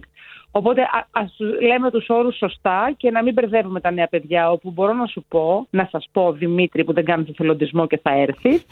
Ε, Ευχαριστώ, ότι ναι, είτε το λέω, δεν το ξεχνάω, ότι τα νέα παιδιά έχουν πάρα πολύ μεγάλη διάθεση να βοηθήσουν. Έχουν μεγαλώσει σε μια εποχή πολύ δύσκολη, οπότε υπάρχει ένα τελείως διαφορετικό culture και προσπαθούν πάρα πάρα πολύ να καταρρύψουν οποιαδήποτε πρακτική που έχουμε δει και δυστυχώς βλέπουμε και αυτό το διάστημα που αφορά μη κερδοσκοπικές οργανώσεις, οργανισμούς ε, και οτιδήποτε συνεπάγεται γύρω από φορείς ιδιωτικού ή δημόσιου ε, τομέα που δυστυχώς μαυρώνουν τη δουλειά όλων. Όταν λοιπόν υπάρχει ένα τέτοιο φαινόμενο όπως βλέπουμε το τελευταίο διάστημα που ευτυχώς εν μέρη έχουν αρχίσει και λειτουργούν οι έλεγχοι, δυστυχώς για όλη αυτή την παροδία των ετών που ξαφνικά πέφτουμε όλα από τα σύννεφα, αλλά το αποτέλεσμα είναι ότι ο κόσμος χάνει τη δυσπιστία του και τα νέα παιδιά θέλουν να πείσουν και καταλήγουν να το σκέφτονται και να το ξανασκέφτονται για το αν θα μπουν στη διαδικασία να προσφέρουν εθελοντικά ή όχι. Αυτό είναι το πρόβλημα που αντιμετωπίζουμε. Γεωργία Σπύρος εδώ. ευχαριστούμε πάρα πολύ για την πρόσκληση και για την, ε, που δέχτηκε την πρόσκλησή μας και είσαι εδώ μαζί μας. Και συγχαρητήρια για το έργο σας. Αυτό που θέλω να ρωτήσω με πολύ καλή πάσα αυτό που λες τώρα είναι το εξής. Ωραία, εγώ ε, έχω μια δυσπιστία αλλά θέλω να βοηθήσω πραγματικά γιατί θα, θα, θα το βιώσω όμορφα, θα, θα νιώσω ωραία συναισθήματα κτλ. Πώς μπορώ να προστατευτώ και να πάω κάπου που είναι ο οργανισμός έντιμος και πραγματικά βοηθάει; Θα σου πω Σπύρο μου αγαπημένα και είναι κάτι που για μένα ήταν αρχαία από πολύ μικρή ηλικία που και εγώ το έζησα έτσι. Η απρόσωπη προσφορά δυστυχώς έχει αυτά τα μειονεκτήματα. Όταν λοιπόν θέλει να προσφέρεις κάπου θα έρθει και διαζώσεις σε επαφή με το σημείο που προσφέρεις. Και πόσο μάλλον όταν μπαίνεις στη διαδικασία να προσφέρεις το εκάστοτε χρηματικό ποσό. Δεν έχει ε, σημασία το αν θα προσφέρεις 1, 2, 5 ή 10 ευρώ. Είναι το ίδιο εξίσου η, η, η, σημασία το ότι μπαίνεις στη διαδικασία να προσφέρεις λεφτά ή χρόνο. Οπότε για μένα το βασικό σημείο είναι ότι πρέπει να κάνεις μια επίσκεψη στο χώρο, στην ομάδα, στην μη κυβερνητική ομάδα, στην αστική μη κερδοσκοπική οργάνωση που θέλεις να βοηθήσεις αυτό σου ταιριάζει, σου κολλάει, αν βλέπεις. Φυσικά δεν μπορούμε να κάνουμε να αντικαταστήσουμε το κράτος και ούτε θα γίνουμε ελεγκτικό σύστημα. Προφανώς. Αλλά από την άλλη δεν μπορούμε και να προσφέρουμε σε καμπάνιες, ας πούμε, που βγαίνουν να διαστήματα σε δημοσιότητες, σε social media, οι οποίες δεν έχουν αρχή, μέση και τέλος. Δηλαδή, θα σας δώσω ένα παράδειγμα που είστε μέσα στο χώρο και το γνωρίζετε πάρα πολύ καλά. Μια οικονομική στήριξη για ένα παιδί, για μια γυναίκα, για μια οικογένεια, ποτέ δεν υπάρχει μία μέση και ένα τέλος. Δεν μαθαίνει κανένας ποτέ που καταλήγουν αυτά τα λεφτά. Αυτό να γίνεται. Υπάρχει μια αρχή, ναι, μαζεύουμε γι' αυτό λόγο. Υπάρχει μια μέση, μαζεύτηκε αυτό το ποσό, τι θα γίνει, παιδιά, πού θα πάνε τα λεφτά. Ο κόσμος προφέρει του. Και να σας πω ότι το 95% της προσφοράς είναι από ανθρώπους που αντιμετωπίζουν σοβαρότερα οικονομικά και κοινωνικά προβλήματα. Δεν προέρχεται από ε, ανθρώπους κλίμακας με πολύ υψηλά βιωτικά και οικονομικά κριτήρια. Οι στατιστικές μελέτες της τελευταίας διετίας δείχνουν ότι ο κόσμος προσφέρει παρά τις δυσκολίες που βιώνει. Ξέρεις γιατί σε ρωτάω, γιατί αν εγώ ας πούμε θέλω, καταλαβαίνω ότι μπορώ να πάω και να δω κάποια πράγματα και ε, από κοντά ίσως να τους γνωρίσω όλους αυτούς τους ανθρώπους κτλ.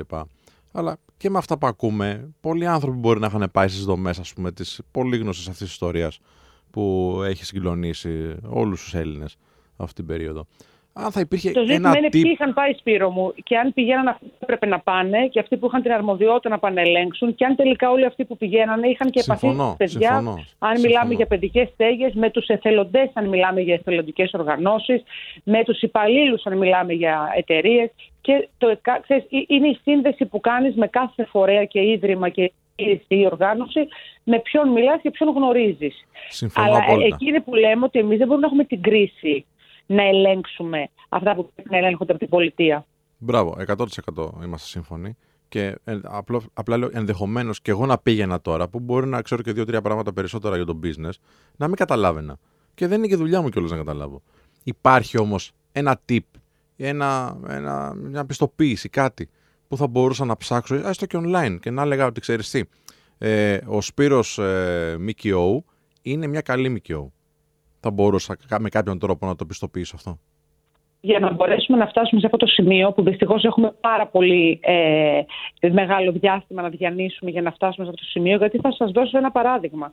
Εάν ερωτηθεί πολύ ψηλόβαθμη θέση και σε κρατικό και σε ιδιωτικό τομέα.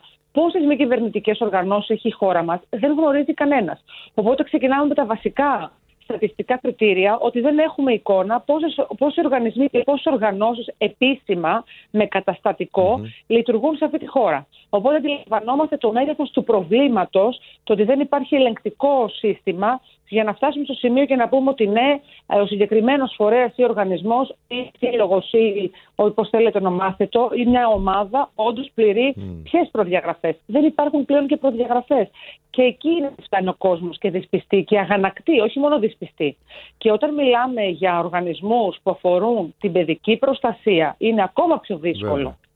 Γεωργία μου, ε, Γεωργία μου επειδή, επειδή εδώ έχουμε τέλειο ελεγκτικό μηχανισμό και πρέπει να βγούμε ε, στην, ε, στην αυλή για, για διάλειμμα και για δελτίο ειδήσεων, μας περιμένεις και επιστρέφουμε για να συνεχίσουμε τη, τη συζήτησή μας. 989 Αλφα Radio επιστρέφουμε. πολύ χαρά. Τέλεια. 989 Αλφα Radio επιστρέψαμε. Είναι εκπομπή, θα σας ειδοποιήσουμε. Με Σπύρο Ανδριανό, Δημήτρη Κανέλη, Κωνσταντινό Κίντζιο. Μιλάμε με την αγαπημένη Γεωργία Παράσχου, ιδρύτρια της Humanity Greece, για το κομμάτι του εθελοντισμού.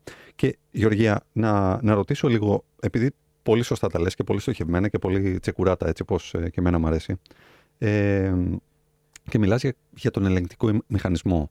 Αυτό το οποίο με, νομίζω με δική σου πρωτοβουλία εκπονήθηκε, δημιουργήθηκε, ψηφίστηκε για το, για το μητρό ε, των, των εθελοντικών ε, οργανισμών, αν το λέω σωστά, είναι ένα βήμα πιο κοντά στον έλεγχο σε αυτό το οποίο μας λείπει; Θεωρώ ότι θα είναι ένα βήμα στο κομμάτι το ελεγκτικό, ώστε να έχει μία βάση δεδομένων και να υπάρχει μία πηγή ώστε να ξέρει πόσοι οργανισμοί υφίστανται και πληρούν τουλάχιστον τις βασικές νομικές και οικονομικές προδιαγραφές. Δυστυχώς στην πράξη ακόμα δεν έχει υλοποιηθεί αυτό. Έχουν γίνει οι προεργασίες, γιατί το νομοθετικό πλαίσιο ψηφίστηκε τον Νοέμβριο του 2021. Θέλω να πιστεύω ότι μπαίνοντας το 2023 δεν θα έχουμε ε, ακόμα εκκρεμότητες και θα δημιουργηθούν αυτά τα μητρώα, γιατί ήδη υπάρχουν μητρώα εθελοντών στα εκάστοτε Υπουργεία. Οπότε πρέπει μητρώα οργανισμών, για να το ξεκαθαρίσω αυτό, υπάρχουν στα Υπουργεία αλλά δεν υπάρχει στο σύνολο ένας αριθμός που να καταγράφει στο σύνολο τους οργανισμούς. Δηλαδή, το Υπουργείο Μετανάστευσης έχει άλλο μητρό οργανισμό που ασχολούνται με το μεταναστευτικό.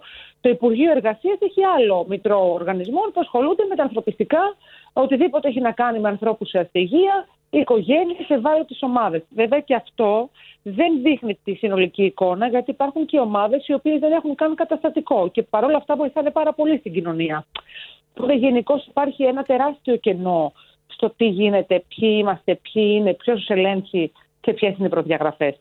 Και γι' αυτό από εδώ και πέρα θα έχουμε και πάρα πολλά ε, φαινόμενα σε πολύ μεγάλους οργανισμούς που θα αρχίσουν να γίνονται έλεγχοι και θα βγαίνουν πάρα με πάρα πολλά αρνητικά δυστυχώς ε, άρθρα και δεδομένα τα οποία θα δημιουργήσουν μεγαλύτερο ε, gap στην, ε, στην επαφή του κόσμου με τις οργανώσεις. Να βγουν Γεωργία και να καθαρίσει και λίγο όλο αυτό. Και ξέρεις τι, βοήθησε μας και λίγο να καταλάβουμε και από την business μεριά, από τη δικιά σα μεριά α, των οργανισμών, γιατί πιστεύω θα ενδιαφέρει και τους ακροατές.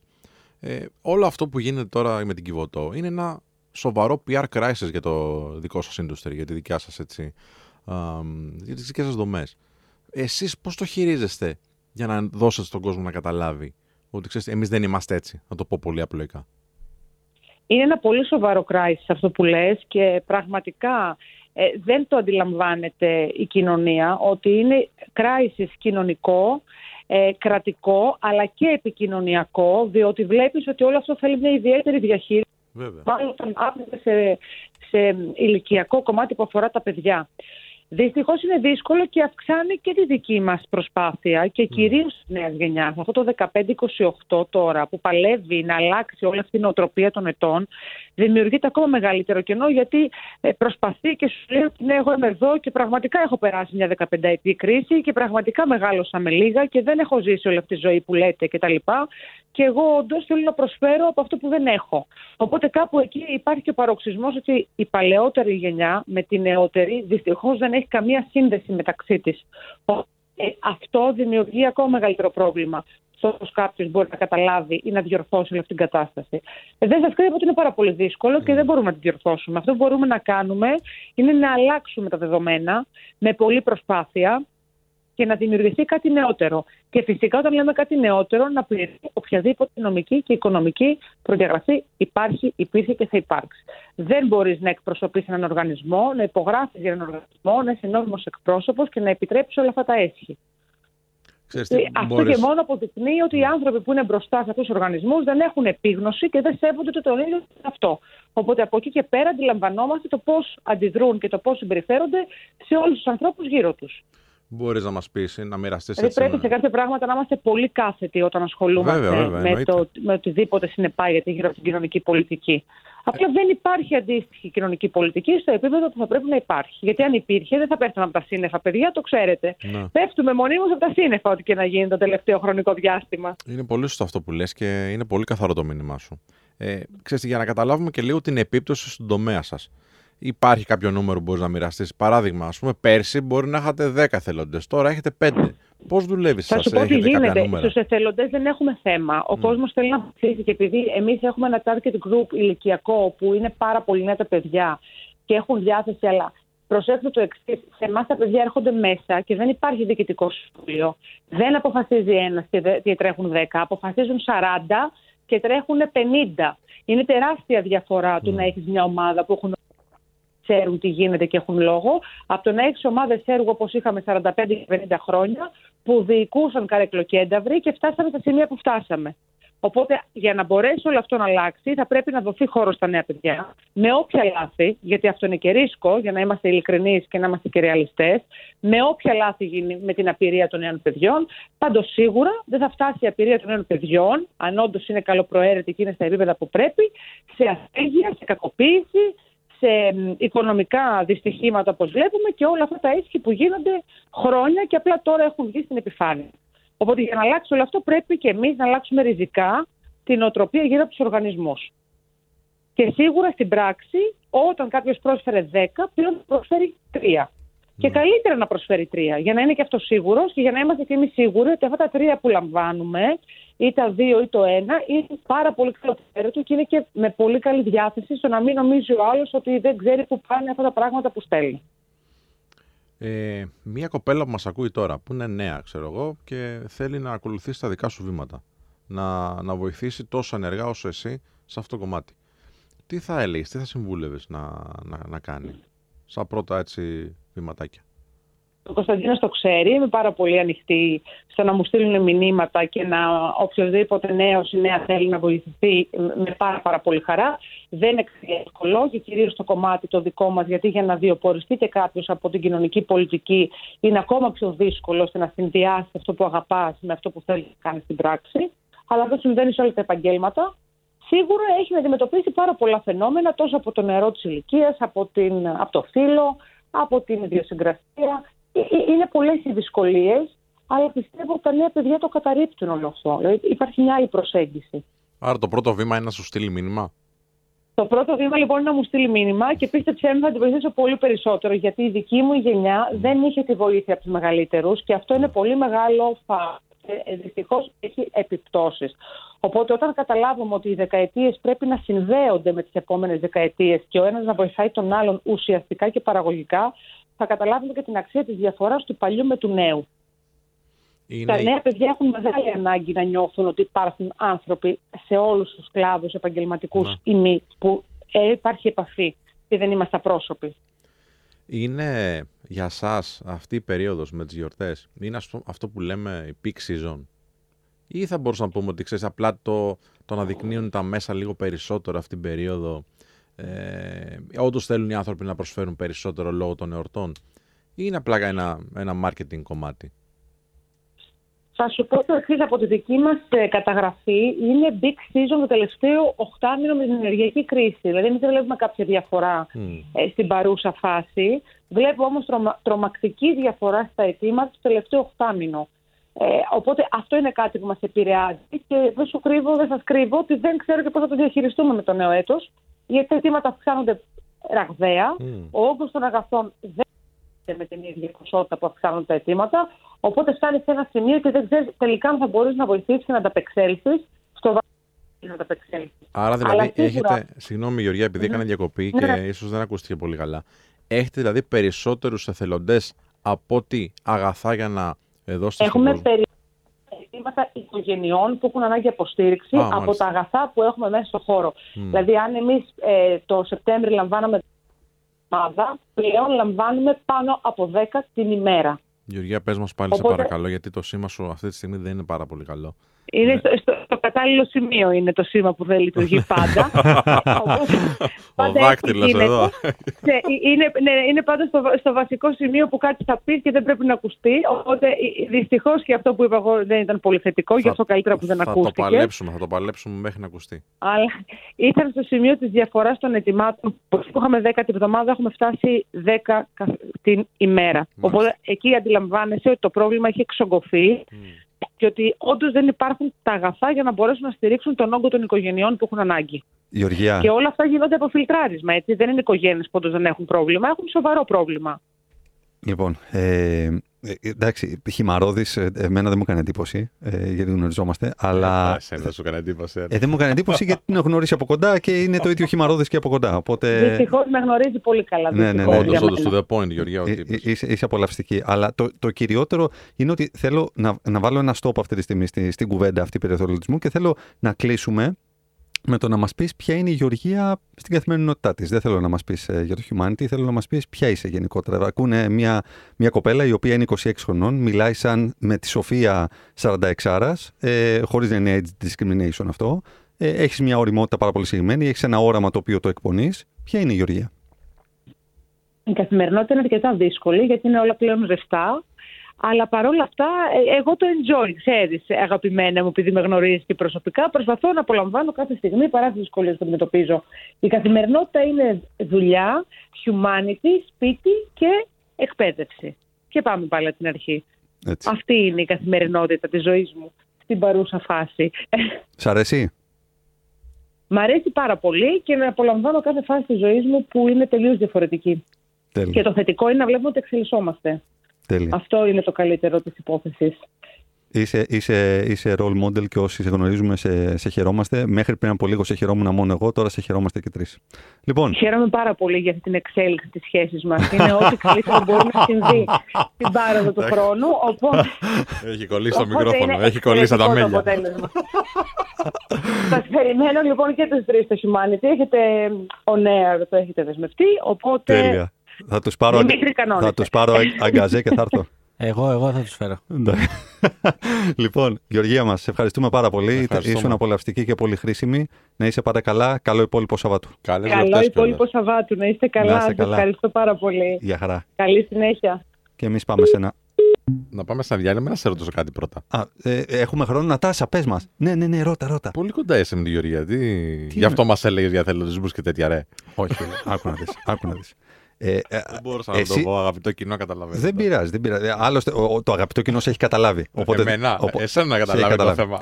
Άνθρωποι οι, οποίοι, άνθρωποι οι οποίοι ορίζονται από το όραμα και Ναι, όχι από το ναι, χρήμα τώρα. είναι πολύ πιο κοντά. Δεν πειράζει, Σπύρο Ανδριάνε. Άντε, Εντάξει, λοιπόν, ε, πάμε για ένα πάμε στο διάλειμμα. διάλειμμα. Ναι, ναι. 989 Αλφα Radio. Είναι η εκπομπή, θα σα ειδοποιήσουμε. με το Σπύρο Δριανό. Το Δημήτρη Κανέλη. και Κωνσταντίνο Κίτζιο. Κάποιος έπρεπε να πει τον εαυτό του. Αναγκαστικά. Θυσιάστηκα άλλη μια φορά για αυτή τη ραδιοφωνική ομάδα. Κλάψα. Κάποιοι από τους ακροατές θα πούνε τι πιο σύνηθες να βάζει πλάτη ο Δημήτρης Κανέλης σε αυτή την εκπομπή. Πάλι καλά που βάζεις πλάτη. Ε, Θα έλεγες ότι είσαι γκρινιάρης. δεν είμαι εγώ γκρινιάρης. Έχει να κάνει με το ζώδιό μου. Θέλετε να βγάλουμε. Εντάξει. Πω, πω. Τι ζώδιο είσαι. για να δηλαδή; σου Ποιο είναι το μιλήσω, γκρινιάρικο για να ζώδιο; σου μιλήσω επιστημονικά πάντα. Ε, Κάποιος, ο οποίος ήταν συμπαρουσιαστής και φίλος μου, θα το γνώριζε. Ναι. Εσύ, Σπύρο, δεν είσαι τίποτα από τα δύο από ό,τι φαίνεται και Δεν δεν το ασχολούμαι. γνωρίζεις. ε, Εσύ έχεις πει δεν μας έχεις τίποτα. είμαι σκορπιός. Σκορπιός, ερωτικός ζώδιο. Σε ευχαριστώ. Είδες που τα λέω ωραία. Για σένα.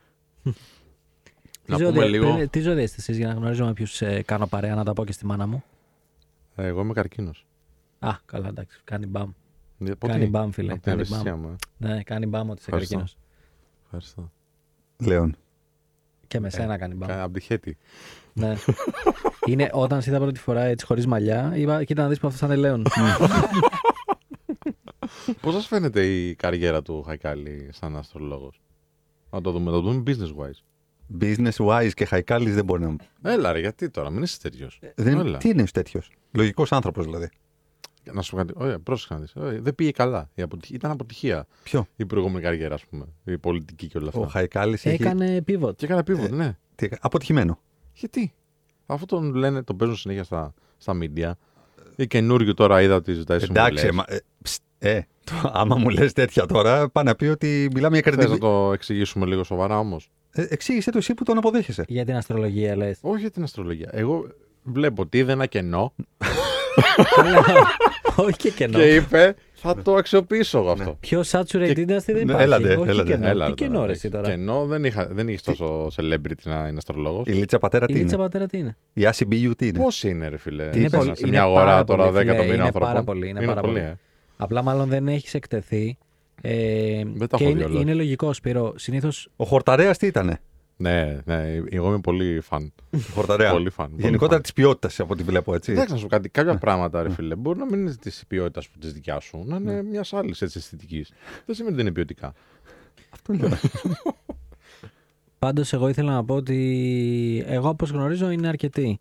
Και εντάξει, νομίζω ότι απλά είναι saturated το market. Άμα 120 το... ευρώ την ώρα λέει όμως. Όπα. Ναι, δεν το ξέρεις. Ή, ή κα- 120 ή 90, κάτι τέτοιο. Γενικά είναι το industry average ή Του Χαϊκάλη. Τι λες, ρε φίλε. αυτό είναι για να σου βγάλει τον χάρτη, ας πούμε. Όχι, για να σου παίζει Να σου, να θέατρο. σου πει να σου κάνει μια συνεδρία και αστρολογική. παίζει καλά. Παίζει και θέατρο μαζί. Ε, Γιατί τώρα, να σου πω κάτι. Για κάποιους ανθρώπους αυτά είναι σημαντικά. και τα 120 ευρώ την ώρα. Ο, και καλά, και αυτά, αλλά και το ότι Τα ξέρεις 120 θα ευρώ μου δεν πει το νομίζω είναι για ζώδιό κάποιους μου. ανθρώπους, νομίζω είναι για το 90% της χώρας. Είναι Ναι, σημαντικά ναι, λεφτά το, ναι, ναι. την ώρα. Ναι. Ε, όχι, είναι, είναι πάρα πολλοί που θεωρώ ότι ε, διαβάζουν αστρολογία σε Ναι, ρε, καθημερινή πάρα βάση πολύ. κτλ. Γιατί όλα περιοδικά έχουν και εφημερίδες. Μμ, Δεν έχουν. δεν είναι Για τυχαίο. ποιου είναι; Δεν είναι τυχαίο. Τι, απλά για να Άψε. γεμίσουν το φύλλο; Όχι, ρε, εσύ, όχι, όχι. Κάποιος ασχολείται προφανώς. όχι, όχι. Είναι πολύ. Και από αυτήν την άποψη, μια χαρά το χειρίζεται, φίλε, ο Χαϊκάλης. Μια χαρά. Μάλιστα. Pivot. Μπράβο. Οκ. του. Εντάξει. Ναι. Να τον καλέσουμε στο Regen για, για αλλαγή καριέρα. Για upskilling. Ναι, ναι. Να Μπορεί. κάνει mentoring στα παιδιά. Τι upskilling μπορείς να κάνεις μετά από αστρολογία, πλάκα-πλάκα. Αστρονομία. Ναι. Αυτά έχεις μάθει, έχεις μάθει τον Δία, έχεις μάθει όλα αυτά Ναι. του αστερισμού. Μπορείς μετά να πας. και να. να πας Να- SpaceX να σε πάει. Εντάξει, Ωραία. πέρα από την πλάκα όμως, εντάξει, υπήρξε μια Ποια πλάκα; πολύ δύσκολη. Αυτή που κάνουμε τώρα και συζητάμε εδώ πέρα με τον. Δεν ξέρω αν είσαι στην εκπομπή. ε, πέρα από αυτό, βέβαια, μπορούμε να συζητήσουμε ότι ξέρεις τι, ναι, υπήρξε μια δύσκολη στιγμή στην καριέρα ενός ανθρώπου και βρήκε τα, τα skills, αν θες, και την, ε, και την όρεξη. Και Τσάμπα αστρολογία του κάνει να πούμε και τον προωθεί έτσι. Όχι, ρε, καμία σχέση. Πάντως τώρα μου είπε ότι είναι καρκίνος, το είπε λίγο κάπως. Το νιώσεις κι εσύ. Ναι. Πώς το είπα. Το είπα λίγο ευαίσθητα έτσι. ναι. Σαν να σου έχει κάνει coaching κάποιος. όχι, όχι. Απλά είχα, είχα μια φίλη η οποία μου είχε βρει και τον ε, οροσκόπο μου. Σιγά ρε φίλε, το πιο εύκολο είναι Τι αυτό. εννοείς; Ναι. Καλά, Το- δεν ξέρεις το πώς να βρει ξέρα. τον οροσκόπο Α, σου. Όχι, πού να το ξέρω. Ρωτάς τη μητέρα σου απλά. Απλά ρωτάς την ώρα Όχι, που δεν γεννήθηκες. Ήξερε μόνο μου. Ρώτησα τη μητέρα μου την ώρα και το είπα στη φίλη μου και μου το έβγαλε. Ναι. Να Δεν σου θέλει πω- ειδική ικανότητα δηλαδή. Ναι. Να σου πω κάτι Ε, καταπληκτικό. Δεν ξέρω. Να σου πω κάτι καταπληκτικό. Μμ. Ε, ρώτησα τη μητέρα μου κάποια στιγμή τι, οροσκόπο, τι ώρα γεννήθηκα, γιατί με ρώταγε μια κοπέλα, πες μου να δω τι οροσκόπο έχεις, να δω αν ταιριάζουμε, μου λέγε. Μμ. Ε, Τέλος πάντων, ρώτησα εγώ και μου λέει: Μάνα μου, ξέρω εγώ, τρεις η ώρα το πρωί. Μμ. Λέω, του λέω αυτή είναι τρεις ώρα το πρωί. Λέει εκεί πέρα κάτι. Μετά από πέντε μήνες, Μμ. λέω στη μητέρα μου, ε, μου έλεγε αυτή η κοπέλα, Μα δεν έχεις χαρακτηριστικά Μμ. αυτού του οροσκόπου. Μμ. Οπότε, για ξαναρώτα. Ναι, Α, ναι. Μήπως δεν θυμάται καλά η μαμά. Ναι, και τη ξαναρωτάω την άλλη φορά μου είπε η μητέρα μου 5 το πρωί. Μμ. Καλά πάει η μαμά. Αλλάζει, ε. Και λέω, κοίταξε να δει. Και η μητέρα μου δεν θυμάται τι ώρα γεννήθηκα Μμ. και δεν θα μάθω ποτέ τον οροσκόπο μου. Πραγματικά. δεν ξέρω ποιο δράμα από τα δύο είναι χειρότερο. Ναι. Δηλαδή, υποτίθεται ότι η μητέρα δεν ξεχνάει ποτέ. Σε ευχαριστώ, Σπύρο. Προσπαθεί να ξεχάσει τη γέννηση του Δημήτρη Κανέλη. Σε ευχαριστώ, Σπύρο. Και τι, μήπως δεν περάσει τον αδερφό σου; Όλα είναι πιθανά, φιλέ. Όλα είναι πιθανά. Πω πω την ταλαιπώρηση τη γυναίκα τώρα ξημερώματα βγήκες. Πω. Κι εγώ. Και εσύ, γιατί; Τι εννοείς γιατί; Ε, Έπρεπε να ρωτήσω, τι να κάνω. Δεν καταλαβαίνω. Τι εννοεί, Για πάρω τηλέφωνο και να πω βγαίνω. Ξαναμπες μέσα, είσαι πρωινή βάρδια. Τέλος πάντων, να επιστρέψω σε αυτό που έθεσε πριν. Στην Ναι, ποινικοποίηση παρακαλώ, της παρακαλώ. αποτυχίας. Ναι. Ε, Θες να μου δώσεις ένα παράδειγμα; Αποτυχίας. Ναι. Κάνεις μια επιχείρηση, ρε φίλε, και δεν πάει καλά. Ναι. Εντάξει, και κλείνει η επιχείρηση. Κάνεις ένα startup. Θες να κυνηγήσεις το νερό σου. Και ο- το περιβάλλον σου θα σου πούνε, Ωραία, φίλε, εντάξει, δεν απέτυχες και εντάξει, πες μια δουλίτσα τώρα κτλ. Και, και εγώ το θεωρώ, ειδικά στην ελληνική κοινωνία, ε, πολύ μεγάλο. Ε, πολύ μεγάλη τροχοπέδη για τους ανθρώπους που θέλουν να κυνηγήσουν πράγματα. Γιατί σου λέει ότι αν αποτύχω, θα με κρίνουν όλοι. Θα με Ε. πούν αποτυχημένο. Ενώ είναι μάθημα η αποτυχία. Έχεις σκεφτεί ποτέ ότι ίσως άμα έχεις τέτοιο περιβάλλον που θα σου πει τέτοια πράγματα, ότι δεν είναι το σωστό περιβάλλον; Ε, πρόσεξε. Είναι πολύ ωραία ερώτηση. Αυτή είναι πολύ ωραία ερώτηση, αλλά ποιος θα το κρίνει αυτό; Ο άνθρωπος ο οποίος πιστεύει ότι η αποτυχία είναι όντως ενοχοποιημένη και ποινικοποιημένη, πρέπει να βρεθεί ένας άλλος στο, στο, στο, στο άμεσο περιβάλλον του για να του πει: Hey, δεν, δεν είναι έτσι τα πράγματα. Γι' αυτό και πάρα πολλές παρέες ανθρώπων ορίζονται από το ότι όχι, μην, απαιτή- μην αποτύχουμε, παιδιά, όμως. Άρα φοβόμαστε, άρα καθόμαστε στα αυγά μας για να μην το κάνουμε. Α, δεν έχεις τη συνειδητότητα. Ναι. Και Δεν επειδή έχεις τη- μπορεί να μην έχουν και τον άνθρωπο αυτόν Αυτό. τώρα που λες, ας το ακούσουν από εδώ. Μα οι αυτό άνθρωποι είναι. αυτοί. αυτό είναι. Και επειδή όλοι μας συναναστρεφόμαστε με κόσμο, μιλάμε σε συνέδρια κτλ., πόσες φορές το βλέπεις αυτό το πράγμα. Ότι θα βρεθείς, ας πούμε, σε ένα συνέδριο και θα το πεις για δέκατη φορά στη ζωή σου, για εικοστή, για εκατοστή και θα σε κοιτάξουν από κάτω και θα σου πούνε. Πόρε, Μα φίλε. ναι, αυτό είναι, ναι. Α, άρα ο περισσότερος κόσμος δεν το αντιλαμβάνεται. Το ακούει από σένα πρώτη φορά, ή από την εκπομπή, ή από το Σπύρο σε ένα συνέδριο. Ή, καταλαβες. Είναι πολύ σημαντικό αυτό το πράγμα. Μην νομίζεις ότι επειδή εμείς το έχουμε και λέμε ότι. που και εμείς καμιά φορά το φοβόμαστε και εμείς προφανώς με το ρίσκο δεν, δεν είμαστε κολλητοί μεν, αλλά ε, δεν το παίρνουμε. Ε, δεν, είναι, δεν είναι αυτονόητο. Και πάμε σε ένα διάλειμμα και θα επιστρέψουμε. Τι να- διαφωνείς, δηλαδή, Θέλω τώρα; να σα πω κάτι. Θέλω να σας πω κάτι. Εντάξει, πάμε σε ένα διάλειμμα, Νατάσα. 989 Αλφα Radio να πούμε, επιστρέφουμε. 989 Αλφα Radio, επιστρέψαμε. Είναι η εκπομπή. Θα σας ειδοποιήσουμε με Σπύρο Ανδριανό, Δημήτρη Κανέλη, Κωνσταντινό Κίντζιο και συζητάμε για τις αποτυχίες της ζωής μας. Τις μαύρες. Κάθε μέρα έχουμε αποτυχία. Κάθε Εννοείται. μέρα. Για πες Δημήτρη, τι ήθελες να πεις. Ήθελα να μου πείτε, πριν πω, πριν πω τη διδαχή μου, Α, καλά. ήθελα να μου πείτε μια μεγάλη αποτυχία που είχατε στη ζωή σας. Έχω μια εγώ. Αν έχεις μόνο μία, καλά είμαστε θα πω. Ε, έχω μια μεγάλη εννοώ. Πολλές έχω, πάρα Που πολλές. τον έχεις στιγματίσει, ρε παιδί μου. Πάρα Άστον, πολύ. Μην, μην, μην τον ε, μπρογκάς. Όχι, όχι. Α, Μπρογκάο. Είναι- Μου- είναι- μου στείλανε ναι, στο ωραίο. Instagram για τον Μπρογκάο. Ναι, ήταν ωραίο, ήταν Μου ωραίο. στείλανε να πω σε όλους τους fans που μας Έτσι ακούνε, είναι. τους Όταν Μπρογκάο fans. δημιουργείς- Ακουγόμαστε σαν ομάδα από Κολομβία. Να πω για τους Μπρογκάο fans εδώ πέρα ότι θα τυπώσω και merchandise μπλουζάκια. Ναι, ναι, ναι. Μπρογκάο- Έρχεται, Μπρογκάο έρχεται. Club θα γίνουμε. Να μια αποτυχία. Ξέρεις, χίλια μπλουζάκια φεύγουν τα δύο, ρε. Είδες αυτό να Ούτε στην οι τρεις Αγγλία. μας τα φορέσουμε. Στην Αγγλία με τα Το μπλουζάκια. είδα, το είδα. το είδα, φοβερό. Εντάξει, Πες το, αυτό, πες το. αυτό δεν είναι αποτυχία. Πήγε ένας και τύπωσε 18.000 μπλουζάκια It's coming home. Εντάξει. Και λέει χρεοκόπησε η εταιρεία Ναι, του. ναι. Έκλεισε. Αυτό τώρα Για είναι την αποτυχία, Αγγλία, ρε για φίλε. την Αγγλία, ναι. Αυτό είναι αποτυχία. Το θεωρείς αποτυχία; Εγώ το θεωρώ βλακεία, να σου είμαι ειλικρινής. Πήρε ένα ρίσκο, δεν του βγήκε. It's coming home είναι πάλι, αλλά με, με you. Ρε φίλε, αυτό δεν είναι ρίσκο. Αυτό είναι. Ναι, ναι, οκ. Ε, Θα μπορούσε να το κάνει αν είχε περάσει. Ναι, δεν είχε περάσει. Ενώ δεν είχε φτάσει καν τελικό να πεις ότι το πιστεύω το όνειρο και το κάνω για good energy. Ναι. Ναι, αλλά αν είχε περάσει, τώρα θα, ξο- θα δοξαζόταν. Θα ήταν από τους πρώτους που θα έχει μπλουζάκια στην αγορά. Πριν πεις την αποτυχία, είδατε αυτόν που κέρδισε μισό εκατομμύριο στοίχημα; Όχι. Όχι. Δεν το έχετε δει; Όχι. Ποιον; Έχει γίνει χαμός; Έλληνας. Όχι, ξένος. Είναι ένας παιδιά Ξένος. Που δεν θυμάμαι εθνικότητα, γι' αυτό είπα Βάρβαρος ξένος. θέλει να πει. ε, η επέλαση των βαρβάρων. ε, δ- δεν θυμάμαι ε, από τι εθνικότητα είναι, νομίζω Αμερική. Ε, και αν κατάλαβα καλά, γιατί δεν γνωρίζω πολλά από iGaming, betting και τέτοια. Ξένους. Ε, και ξένους σίγουρα. Ε, Και έγχρωμους. Ο τύπος... Όχι, όχι. Πήγα να πω κάτι, αλλά καταλαβαίνεις. Ε, Είμαστε στον αέρα, παιδιά. ναι, ναι, ναι, ναι.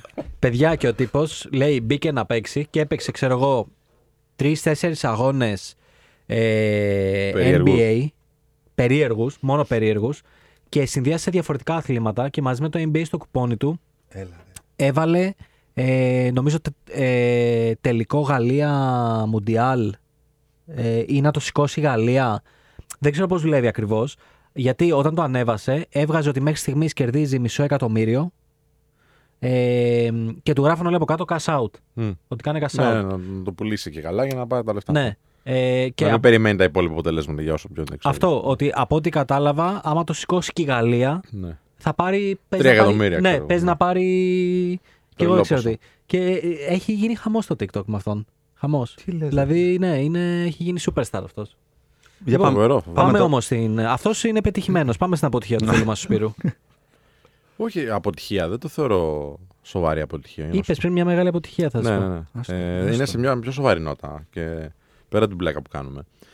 Ε, ξέρεις τι, θεωρώ αποτυχία ε, όταν δεν καταφέρνω να, ε, να δώσω στους ανθρώπους που μας παρακολουθούν, μας ακολουθούν, σαν men of style μιλάω, ε, τι σοβαρή δουλειά κάνουμε.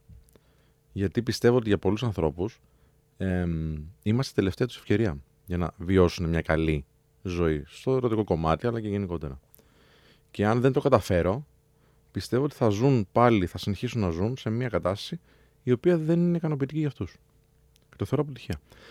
Και αντίστοιχα, ε, το βλέπω από τους γονείς μου, ρε παιδί μου, που δεν έχουν ακριβώς καταλάβει τι κάνω. Γιατί είναι σχετικά πρωτοποριακό και τους φαίνεται λίγο περίεργο και δεν το πιάνουν. Τι κάνεις γι' αυτό, όχι, όχι το δεύτερο κομμάτι τους γονείς, για το άλλο που, που ξέρω ότι πολλές φορές το νιώθεις. Ε, προσπαθώ να βγάζω περιεχόμενο όσο πιο επιδραστικό γίνεται, όσο πιο αναλυτικό γίνεται. Α, άμα βγάλω περιεχόμενο το οποίο θα εξηγώ με ξύλινους όρους, δεν θα ασχοληθεί κανένας, είμαι σίγουρος γι' αυτό. Οπότε πρέπει να είναι κάπως περιφραστικό ή με κάποια άλλα τέλος πάντων α, μέσα να το δείχνω, να τους το δείχνω. Ε, και είμαι κάθε μέρα εκεί, ρε φίλε. Είναι το μόνο που νομίζω ότι δουλεύει. Αν δεν μιλήσουν αυτοί που άλλαξε mm. ρότα η ζωή τους μέσω του Men of Style, νομίζω ότι δεν θα το καταφέρεις. Δεν θα το καταφέρω στον απόλυτο βαθμό σίγουρα. Κοίταξε να δεις τώρα. Ε, υπάρχουν αρκετοί που μιλάνε. Αλλά επειδή είναι και ευαίσθητο κομμάτι, ξέρεις ότι ξέρεις, ζήτησα βοήθεια. Είναι ακριβώς τα, τα, όσο ταμπού ήταν πριν 10 χρόνια ψυχολόγος. Ε, αν ε, τους πιέσω, πρώτα θα κλειστούν ή δεν θα είναι ειλικρινές. Ε, αλλά είναι πολλοί που απλά ντρέπονται. Και το λέω πολύ καθαρά. Ντρέπονται γιατί σου λέει ε, θα δείξω αδυναμία. Που σιγά το πράγμα κιόλας, έτσι. Αλλά είμαστε σε αυτή τη φάση αυτή τη στιγμή, στην κοινωνία. Ότι ο άνθρωπος που ζητάει μια βοήθεια, είτε στη ψυχική του υγεία, είτε coaching σε ένα ευαίσθητο τομέα, α, να θεωρείται αδύναμος. Ενώ ο δυνατός για μένα είναι αυτός που σηκώνει τα μανίκια, βλέπει αυτό που αντιμετωπίζει σαν πρόβλημα, το κοιτάζει τα μάτια και το διαχειρίζεται. Σύμφωνα. Οπότε το μόνο που μπορώ να κάνω είναι κάθε μέρα να δημιουργώ περιεχόμενο για αυτούς. Δημήτρη. OK. Okay. Εσύ. Εντάξει, περίμενα κάτι πιο βαριά αποτυχία να πω. Δεν θα πω ψέματα. Είναι βαριά αποτυχία γιατί; Γιατί ρε φίλε, αυτός ο άνθρωπος, μόλις κλείσει το βίντεο και δεν τον έχω πείσει, θα συνεχίσει στην ίδια κακή, παύλα, μίζερη, παύλα, ανυπόφορη για μένα, υποφερτή για αυτόν ερωτηματικό ζωή. Και εγώ το νιώθω αυτό, βιώνω, γιατί ήμουνα σε αυτή τη φάση. Ναι, απλά περίμενα να πεις ε, μια πιο προσωπική ιστορία. Εγώ, έτσι, έπεσα έξω. Ε, γιατί αυτό σχετίζεται με τη καθημερινότητά σου πάρα πολύ. Ναι, ναι. Δηλαδή αυτό είναι σαν να μας λες ότι κάθε μέρα βιώνεις αποτυχίες. Φυσικά. Κάθε μέρα. Εντάξει, περίμενα κάτι πιο δακρύ, δακρύβεστο, κάτι πιο χάτσικο, αλλά δεν πειράζει. Ε, και... Είναι καθημερινό, ρε. Ναι, εντάξει. Είναι καθημερινό Είχα και άλλα γι' αυτό είναι expectations, επίπονο. Δεν πειράζει. ε, Κίτζιο; Εγώ πάντα, πάντα σκέφτομαι ότι η μεγαλύτερη αποτυχία μου ήταν τα 27 πρώτα χρόνια της ζωής μου που κάθε μέρα αποτύχανα στο να μπορέσω να, ε, να χάσω τα κιλά τα οποία έπρεπε να, να χάσω για να έχω την υγεία μου. Έχω κάνει άπειρες προσπάθειες στη ζωή μου να χάσω. Για 27 χρόνια αποτύχανα και κουβαλούσα ένα μεγάλο σταυρό και φορτίο πάνω μου το οποίο δεν με άφηνε να αντιθώ έτσι όπως θέλω. Δεν με άφηνε να εμφανιστώ στην παραλία με άνεση. Έπρεπε να σκεφτώ τι σκουρόχρωμα ρούχα να φορέσω για να καλύψω τα περιτά μου. Πολλά, πολλά ρε παιδί μου. Τα- πο- Πολύ, πολύ καταπίεση εσωτερική καθημερινά για να μπορέσω να, να ανταπεξέλθω. Που μια χαρά τα πήγαινα και επαγγελματικά και κοινωνικά και ερωτικά, αλλά πολύ μεγάλη, πολύ μεγάλη πίεση, πολύ μεγάλος φόρτος μέσα μου. Και πολύ μεγάλη, πολύ μεγάλη η μάχη του, του να αυτό που, που σε καταδυναστεύει και σε καταδιώκει, στο τέλος της ημέρας να είσαι ερωτευμένος μαζί του, που είναι το φαγητό. Μμ. Απ' τη μία δηλαδή το μισούσα, γιατί αυτό μου έπαιρνε, μου έπαιρνε τη χαρά και την απόλαυση της ζωής και την υγεία μου, το οποίο δεν το αντιλαμβανόμουν πολύ καλά. Αλλά με αυτό ήμουνα τέρμα, τέρμα ερωτευμένος κιόλας. Ε, αυτά. Γιατί δεν, δεν νομίζω ότι έχει αλλάξει πάρα πολύ η σχέση σου. Με το φαγητό. Να, Ο- το, έχω, το έχω οριοθετήσει. Ναι, Ήταν αυτό. ανοριοθέτητο μπράβο. και είναι οριοθετημένο. Ωραίο Συνεχ- συνεχίζω να είμαι τέρμα ερωτευμένος με το φαγητό. Μμμ, αυτό. Παθια, παθιασμένος. Όλοι είμαστε, ρε φίλε. Εντάξει, είναι ωραίο Όχι, πράγμα. όχι, όχι. Βλέπω κάτι ανθρώπους μίζερους που, τρώνε, που τρώνε δύο μπουκέ και αφήνουν και Ναι, λένε ναι, ναι. χόρτασα και λέω Ου, αν είναι Ή δυνατόν. αυτοί που αφήνουν την κόρα από την πίτσα, ρε. Καλά, δε, μόνο, ρε, Σιμών, Εγώ αφήνουν, την αφήνω. ρε, Εσύ. Ε. αυτό λες τώρα. Ξεκινάνε να φάνε κρέπα και μου αφήνουν την κρέπα με μπουένο μέσα και πραλίνα και όρεο. Μου την αφήνουν Δεν στη, μπορώ άλλο. στη μέση. Δεν μπορώ άλλο, λιγώθηκα. Τι είναι αυτό, ρε; Είναι, είναι Δεν ατιμία αυτό, τρελαίνομαι. ατιμία. Τρελαίνομαι, φίλε. Τρελαίνομαι. Λογικά, δηλαδή, εμένα μου λένε δεν λιγώνεσαι και λέω μάλλον μου λείπει κάποιο ένζυμο γιατί δεν ξέρω τι σημαίνει λιγώνομαι. Ε, Δεν έχω λιγωθεί στη ζωή μου ούτε μία φορά. Έχω λιγωθεί εγώ. Ε, καλά, εντάξει. Τώρα, Εντάξει, είσαι σούπερ επιτυχημένος. Δεν... ναι, εντάξει, τώρα τι να μιλήσεις εσύ. Α, sorry. Θα μας πεις και σε μια αποτυχία τώρα, έτσι. Κάτσε να σκεφτώ. Έχω. Α, Λοιπόν, εγώ έχω μία ε, η οποία είναι επαγγελματική φίλε. Γιατί το πιστε... ξέρω ότι δυσκολεύεσαι Σπύρο να το πιστέψεις. Ε, ο Κίζος πιο εύκολα θα το πιστέψει. Ε, είδες φίλοι σου. Ναι. Το στηρίζω. Έχω επαγγελματική γιατί ε, είναι ρε παιδί μου λίγο τα πώς μπορείς να πέσει πολύ εύκολα στην παγίδα των expectations που μπορεί να έχεις θέσει εσύ για τον εαυτό σου. Ε, εγώ είμαι ένας άνθρωπος ο οποίος έκανε προγραμματισμό από τρίτη δημοτικού Οπότε έχοντας ρε παιδί μου περάσουμε πρώτο έτος πληροφορική όταν κάποιοι δεν ξέραν ακόμα να γράφουν μια γραμμή κώδικα και εγώ ήδη έγραφα πολύ άνετα Μμ. Οπότε όταν εσύ από μόνος σου, χωρίς κάποιο λόγο έτσι, απλά έχεις βάλει τον εαυτό σου σε τροχιά ότι ξέρεις κάτι, έχω πλεονέκτημα και θα ξεχωρίσω επειδή έχω πλεονέκτημα και επειδή το είχα κάνει αυτό από μικρός. Όταν αργότερα δεν σου βγαίνει στο πλάνο, αυτομάτως το μεταφράζεις ως αποτυχία. Δηλαδή, όταν εγώ κατάλαβα ότι έχω δαπανίσει τόσα χρόνια στο προγραμματισμό και τελικά θέλω να αλλάξω industry ε, μέσα μου, ε, για αρκετό διάστημα σκεφτόμουν ότι απέτυχα Μμ. ε, και ότι ξέρεις δεν τα κατάφερα ή τουλάχιστον δεν κατάφερα να κάνω τον προγραμματισμό όπως ήθελα κτλ. Και, και μου πήρε καιρό να φτάσω στο σημείο και να πω ότι δεν απέτυχα. Απλά από ό,τι φαίνεται δεν μου άρεσε τόσο πολύ ο προγραμματισμός όσο μου αρέσει να είμαι λίγο πιο creative, να σκέφτομαι πιο ωραίε ιδέες, να κάνω περιεχόμενο κτλ. Καλά, αρχικά δεν, δεν είναι καν αποτυχία για μένα. Γιατί το τι καλή βάση σου έχει δώσει ο προγραμματισμός για να κάνεις αυτό που κάνεις τώρα, που το συζητούσαμε και στο σπίτι Ναι, στις ναι, ναι, ναι, προάλλες, ναι. Ισχύει. είναι, είναι μεγάλο προσόν. Και επίσης ε, θεωρώ ότι σου έδωσε και ένα δρόμο για να καταλάβεις τι θέλεις. Πολύ πιθανό. Πολύ πιθανό. Απλά εκείνη τη στιγμή δεν μπορείς να το δεις αυτό. Μμ. Εκείνη Ναι, τη στιγμή συμφωνώ, και εγώ δεν συμφωνώ. μπορούσα να το δω. Ε, Έβλεπε το Συνέπεσε. κομμάτι της επένδυσης. Ναι, επένδυσης ναι, τόσα ναι, χρόνια. ναι, ναι, και ναι, τόση ναι. φέωση, ναι. Συνέπεσε και όλο αυτό το 15 με Capital Controls. Οπότε εγώ να είμαι ένας προγραμματιστής που έχει μείνει στην Ελλάδα, βλέποντας συμφοιτητές μου να έχουν πάει εξωτερικό, Αμερικές, το ένα τ' άλλο, να βγάζουν τους μισθούς τους καλούς και να μην μπορώ να ανταπεξέλθω, να μην ξέρω αν πρέπει να αλλάξω τομέα ή όχι. Και εκείνη τη στιγμή ένιωθα ότι εντάξει, ε, στη ζωή μου επαγγελματικά έχω αποτύχει. Σε πείραζε το ότι. Τι θα πω τώρα στους γονείς μου, ας πούμε, στους φίλους μου που αλλάζω καριέρα; Δεν με πείραζε τι θα πω, αλλά ένιωθα σαν να, σαν να τους απογοήτευσα. Μμ.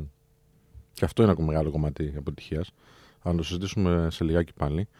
Πάμε σε ένα διάλειμμα. 989 Αλφα Radio, επιστρέφουμε σε λίγο. 989 Αλφα Radio, επιστρέψαμε. Είναι εκπομπή, θα σα ειδοποιήσουμε. Τελευταίο τέταρτο της εκπομπής. Καλά περνάμε. ε.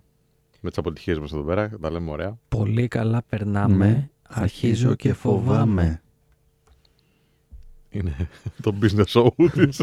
ναι, ναι, με, Παύλο, Το με, Αλφα. Παύλο, με Παύλο Χαϊκάλη καλύτερα, ναι. Ναι. Ποιο Λοιπόν. business είναι ο Χαϊκάλης, bro. Οκ. και συζητούσαμε για την αποτυχία σου. Τη μεγάλη. Μη μου το θυμίζεις τώρα και πες το ψυχολογικά. Και ε, αυτό που ήθελα να πω εγώ στο, στο αγαπητό κοινό είναι ότι δεν υπάρχει περίπτωση να μην έρθουν αποτυχίες. Και όσο επιτυχημένος και να είσαι ή επιτυχημένη, όσο ψηλά και να είσαι, ε, κάθε μέρα θα είναι είτε μικρότερες είτε μεγαλύτερες αποτυχίες. Και είναι φτιαγμένη έτσι ρε γαμώ, η κοινωνία μας που ε, θα την κρίνει και θα την, ε, θα την καυτηριάσει και θα, θα πονέσει και λίγο. Εννοείται θα πονέσει. Αλλά κερδίζεις από κάθε αποτυχία γιατί είναι, είναι πολύ ε, εκπαιδευτική. Είναι εκπαιδευτική. Απλά θα σου πω ότι δεν είναι μόνο θα την κρίνει, είναι ότι θα την πολλαπλασιάσει. Θα, κα- θα την κάνει amplify. Δηλαδή, ε, αυτή τη βδομάδα που μας πέρασε διάβαζα ότι ο Elon Musk έχασε τη νούμερο ένα θέση από το Billionaire Index. Δηλαδή ήταν νούμερο ένα και τον πέρασε ο, ο Typhoon λέει της ε, LVMH που νομίζω έχει πάρα πολλά luxury brands από κάτω είναι από την LVMH. Ε, και ασχολιόντουσαν όλοι ότι κοίτα τον ε, απέτυχε και με το Twitter και όλα. Δηλαδή είναι αυτό ότι μπορεί να έχεις κάνει 10 πράγματα, δεν θα έχει ασχοληθεί κανείς. Εσύ θα λες: Πω, πω, καλά τα πάω. Μπορεί να κάνεις κάτι και να, και να κατευθείαν να πούνε όλοι: ε, Κοίτα εδώ τι έκανε, απέτυχε. Ναι. Άσχετος. Ναι, ναι. Ε, το ένα το άλλο. Είναι δυνατόν να πούμε τώρα για τον Ναι. Μάσκο ότι έχει αποτύχει, ρε φίλε. Εντάξει, ναι, δεν, ο κόσμος δεν μπορεί να, να κατανοήσει κάποια πράγματα, θεωρώ. Πάντως, αυτό πιστεύω ότι πρέπει να αρχίσουμε όλοι να αποκτούμε λίγο πιο γερό στο μάχη. Ναι, μ' αρέσουν κάποιοι άνθρωποι που παίρνουν την αποτυχία τους και τη δείχνουν δημόσια. Και σου λένε, ξέρεις, έμαθα αυτό από αυτό και κάνουν ένα ωραίο post που μπορεί να είναι για το post και για τα likes. Δεν, δεν Μμ. κρίνω τώρα, δεν με νοιάζει κιόλας βασικά. Αλλά μου αρέσει να το διαβάζω αυτό.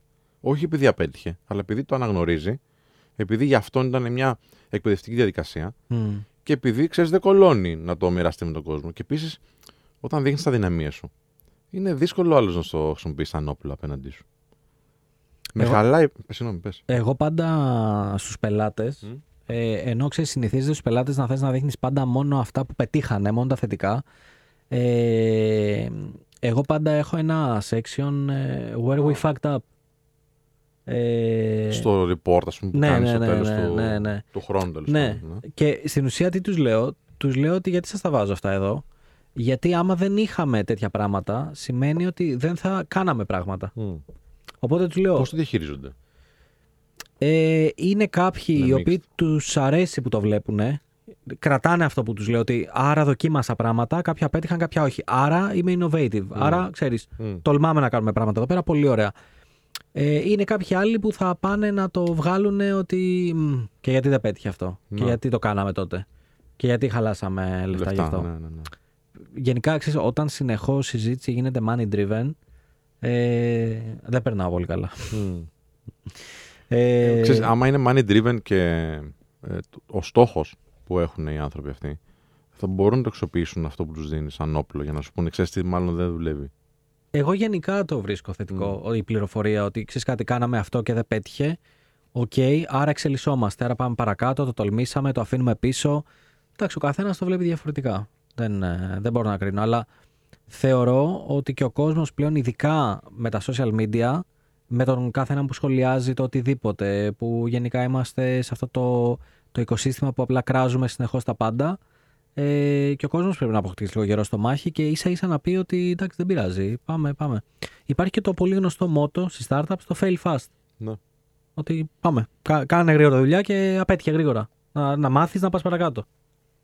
Σας έχει τύχει ποτέ να, να διαβάσετε κάτι για μια αποτυχία κάποιου και να νιώσετε ένα θερμό συνέστημα θετικό μέσα σας; Να χαρούμε με την Ναι, αποτυχία. Ας πούμε ότι χα- χαίρεσαι. Δεν θέλω να αξιοποιήσω αυτή τη λέξη, αλλά ναι, για να το καταλάβουμε καλύτερα. Ε, ε, κάθε μέρα. Ναι. Φίλε, είναι... ξέρεις, γιατί αυτό ήθελα να ακούσω. Κάθε μέρα. Ναι. Εννοείται. Γιατί μας βγαίνει κάτι σαν μια εγενής έτσι, ανάγκη να, να χαρούμε που ο άλλος δεν το πέτυχε. Όποιος λέει όχι είναι μεγάλος ψεύτης, να Ναι. ξέρεις. Ναι. Δεν πιστεύω. Μα εντάξει, τρολάρουμε να- κιόλας σε μια να φορά. καταλάβω μεταξύ τώρα μας, το κάτι. ξέρω. Να, να χαρώ που απέτυχε Που απέτυχε κάποιος άλλος. στο, στον κλάδο μου, ε, Οπουδήποτε. επηρεάζει εμέ- Οπουδήποτε. οπουδήποτε. Γενικά, γενικά, Ναι. ναι. Δεν δε χαίρομαι. Α, α, α, απενοχοποιώ το, τα, τα- τα δικά μου, τα, τα, τις δικές μου αποτυχίες. Είναι ένας τρόπος να το δεις. Παίρνω μια Ναι. ανάσα και λέω «Αχ, ωραία, γινόμαστε Ναι. περισσότεροι». ναι, ναι. δεν, Α, είναι, μπράβο. δεν είναι ακριβώς χαρά. Για να Ναι, μην, αυτό για να μην ήθελα να μπερδευτούμε. συζητήσω. Πάμε, πάμε, ναι. Δεν, δεν είναι ακριβώς Γι' χαρά. αυτό δεν το αξιοποιείς συναίσθημα. αυτή τη λέξη. Ναι, δεν είναι ακριβώς χαρά. Δεν Κατε- είναι ότι κατε- χαχά, χαίρομαι, απέτυχε ο άλλος. Όχι. Είναι όμως ότι όταν το βλέπω. Ε, Παίρνω- ε, υπάρχουν κι άλλοι. ναι, Παίρνω μια, ανα- κατεβαίνει ο αέρας πιο εύκολα κάτω. Ναι. Ενώ, ενώ πριν κατέβαινε μέχρι, μέχρι το διάφραγμα, τώρα κατεβαίνει μέχρι το στομάχι. Ας πούμε. για Δεν να ξέρω. το πω πώς θεωρώ εγώ σωστά, αναθαρώ. Ναι. Ναι, ωραίο. Ναι. Σε ευχαριστώ.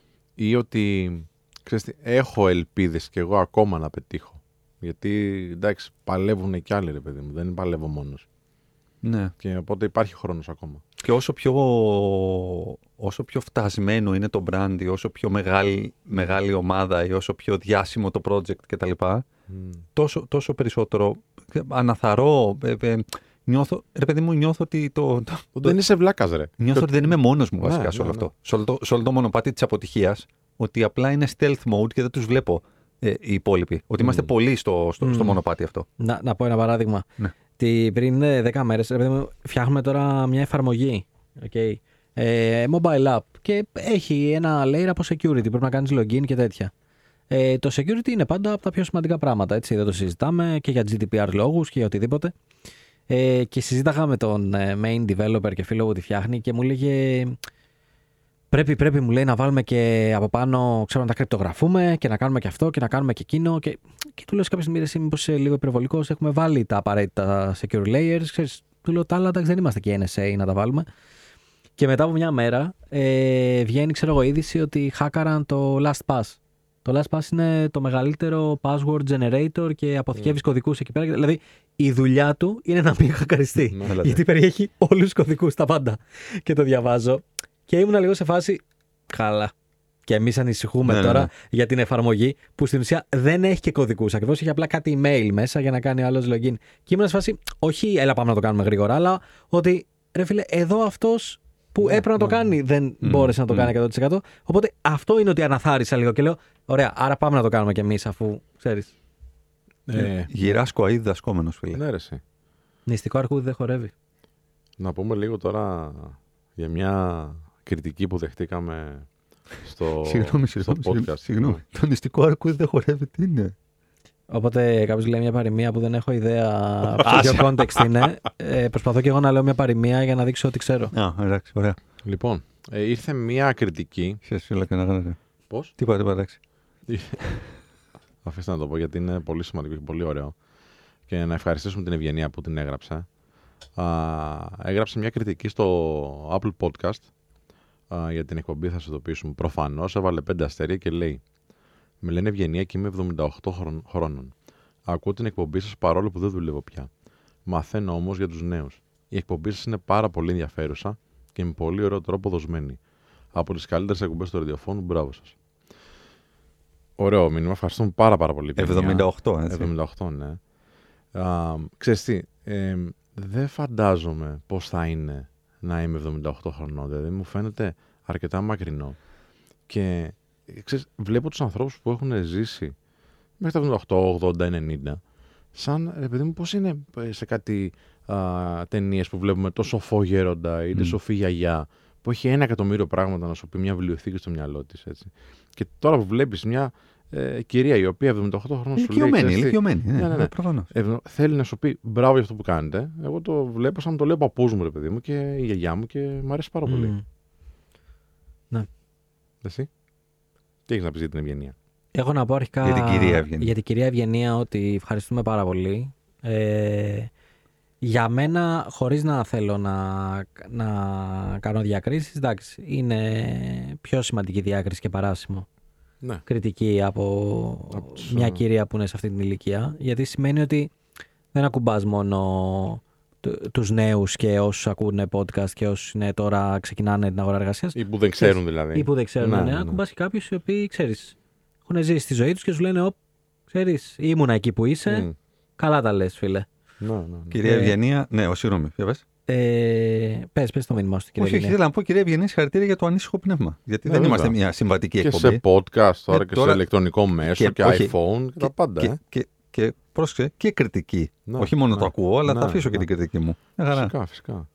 Ευχαριστούμε πάρα πολύ. Να μας στείλετε και ένα mail έτσι με την ιστορία σας, αν θέλετε, κυρία Ναι, Ευγενία. ναι, ναι, ε. ναι. Θέλουμε να το. Να, ναι, να, στο τέλεια. notifyshow.gmail.com Υπέροχα. Δημήτρη, κάτι θέλεις να πεις για κλείσιμο; Ναι, αλλά μου κάνουν εδώ πέρα νοήματα. Ωραία, τότε θα το πεις αύριο. Θα το πω αύριο. Με τον μπραντσάκι σου μαζί. Ναι, Αύριο ναι. τι ώρα; Αύριο 12 η ώρα, done. Παιδιά, μην, Μην λείψει κανείς. λείψει κανείς Πάρουμε καμία. απουσίες και θα έχουμε και αβοκάντο. Τέλεια. Λοιπόν, καλό υπόλοιπο Σαββάτου. Ευχαριστούμε πάρα πολύ για την ακρόαση. Τα λέμε αύριο 12 με 2. Μέχρι τότε να προσέχετε, να είστε καλά και για χαρά. Γεια χαρά. Γεια χαρά.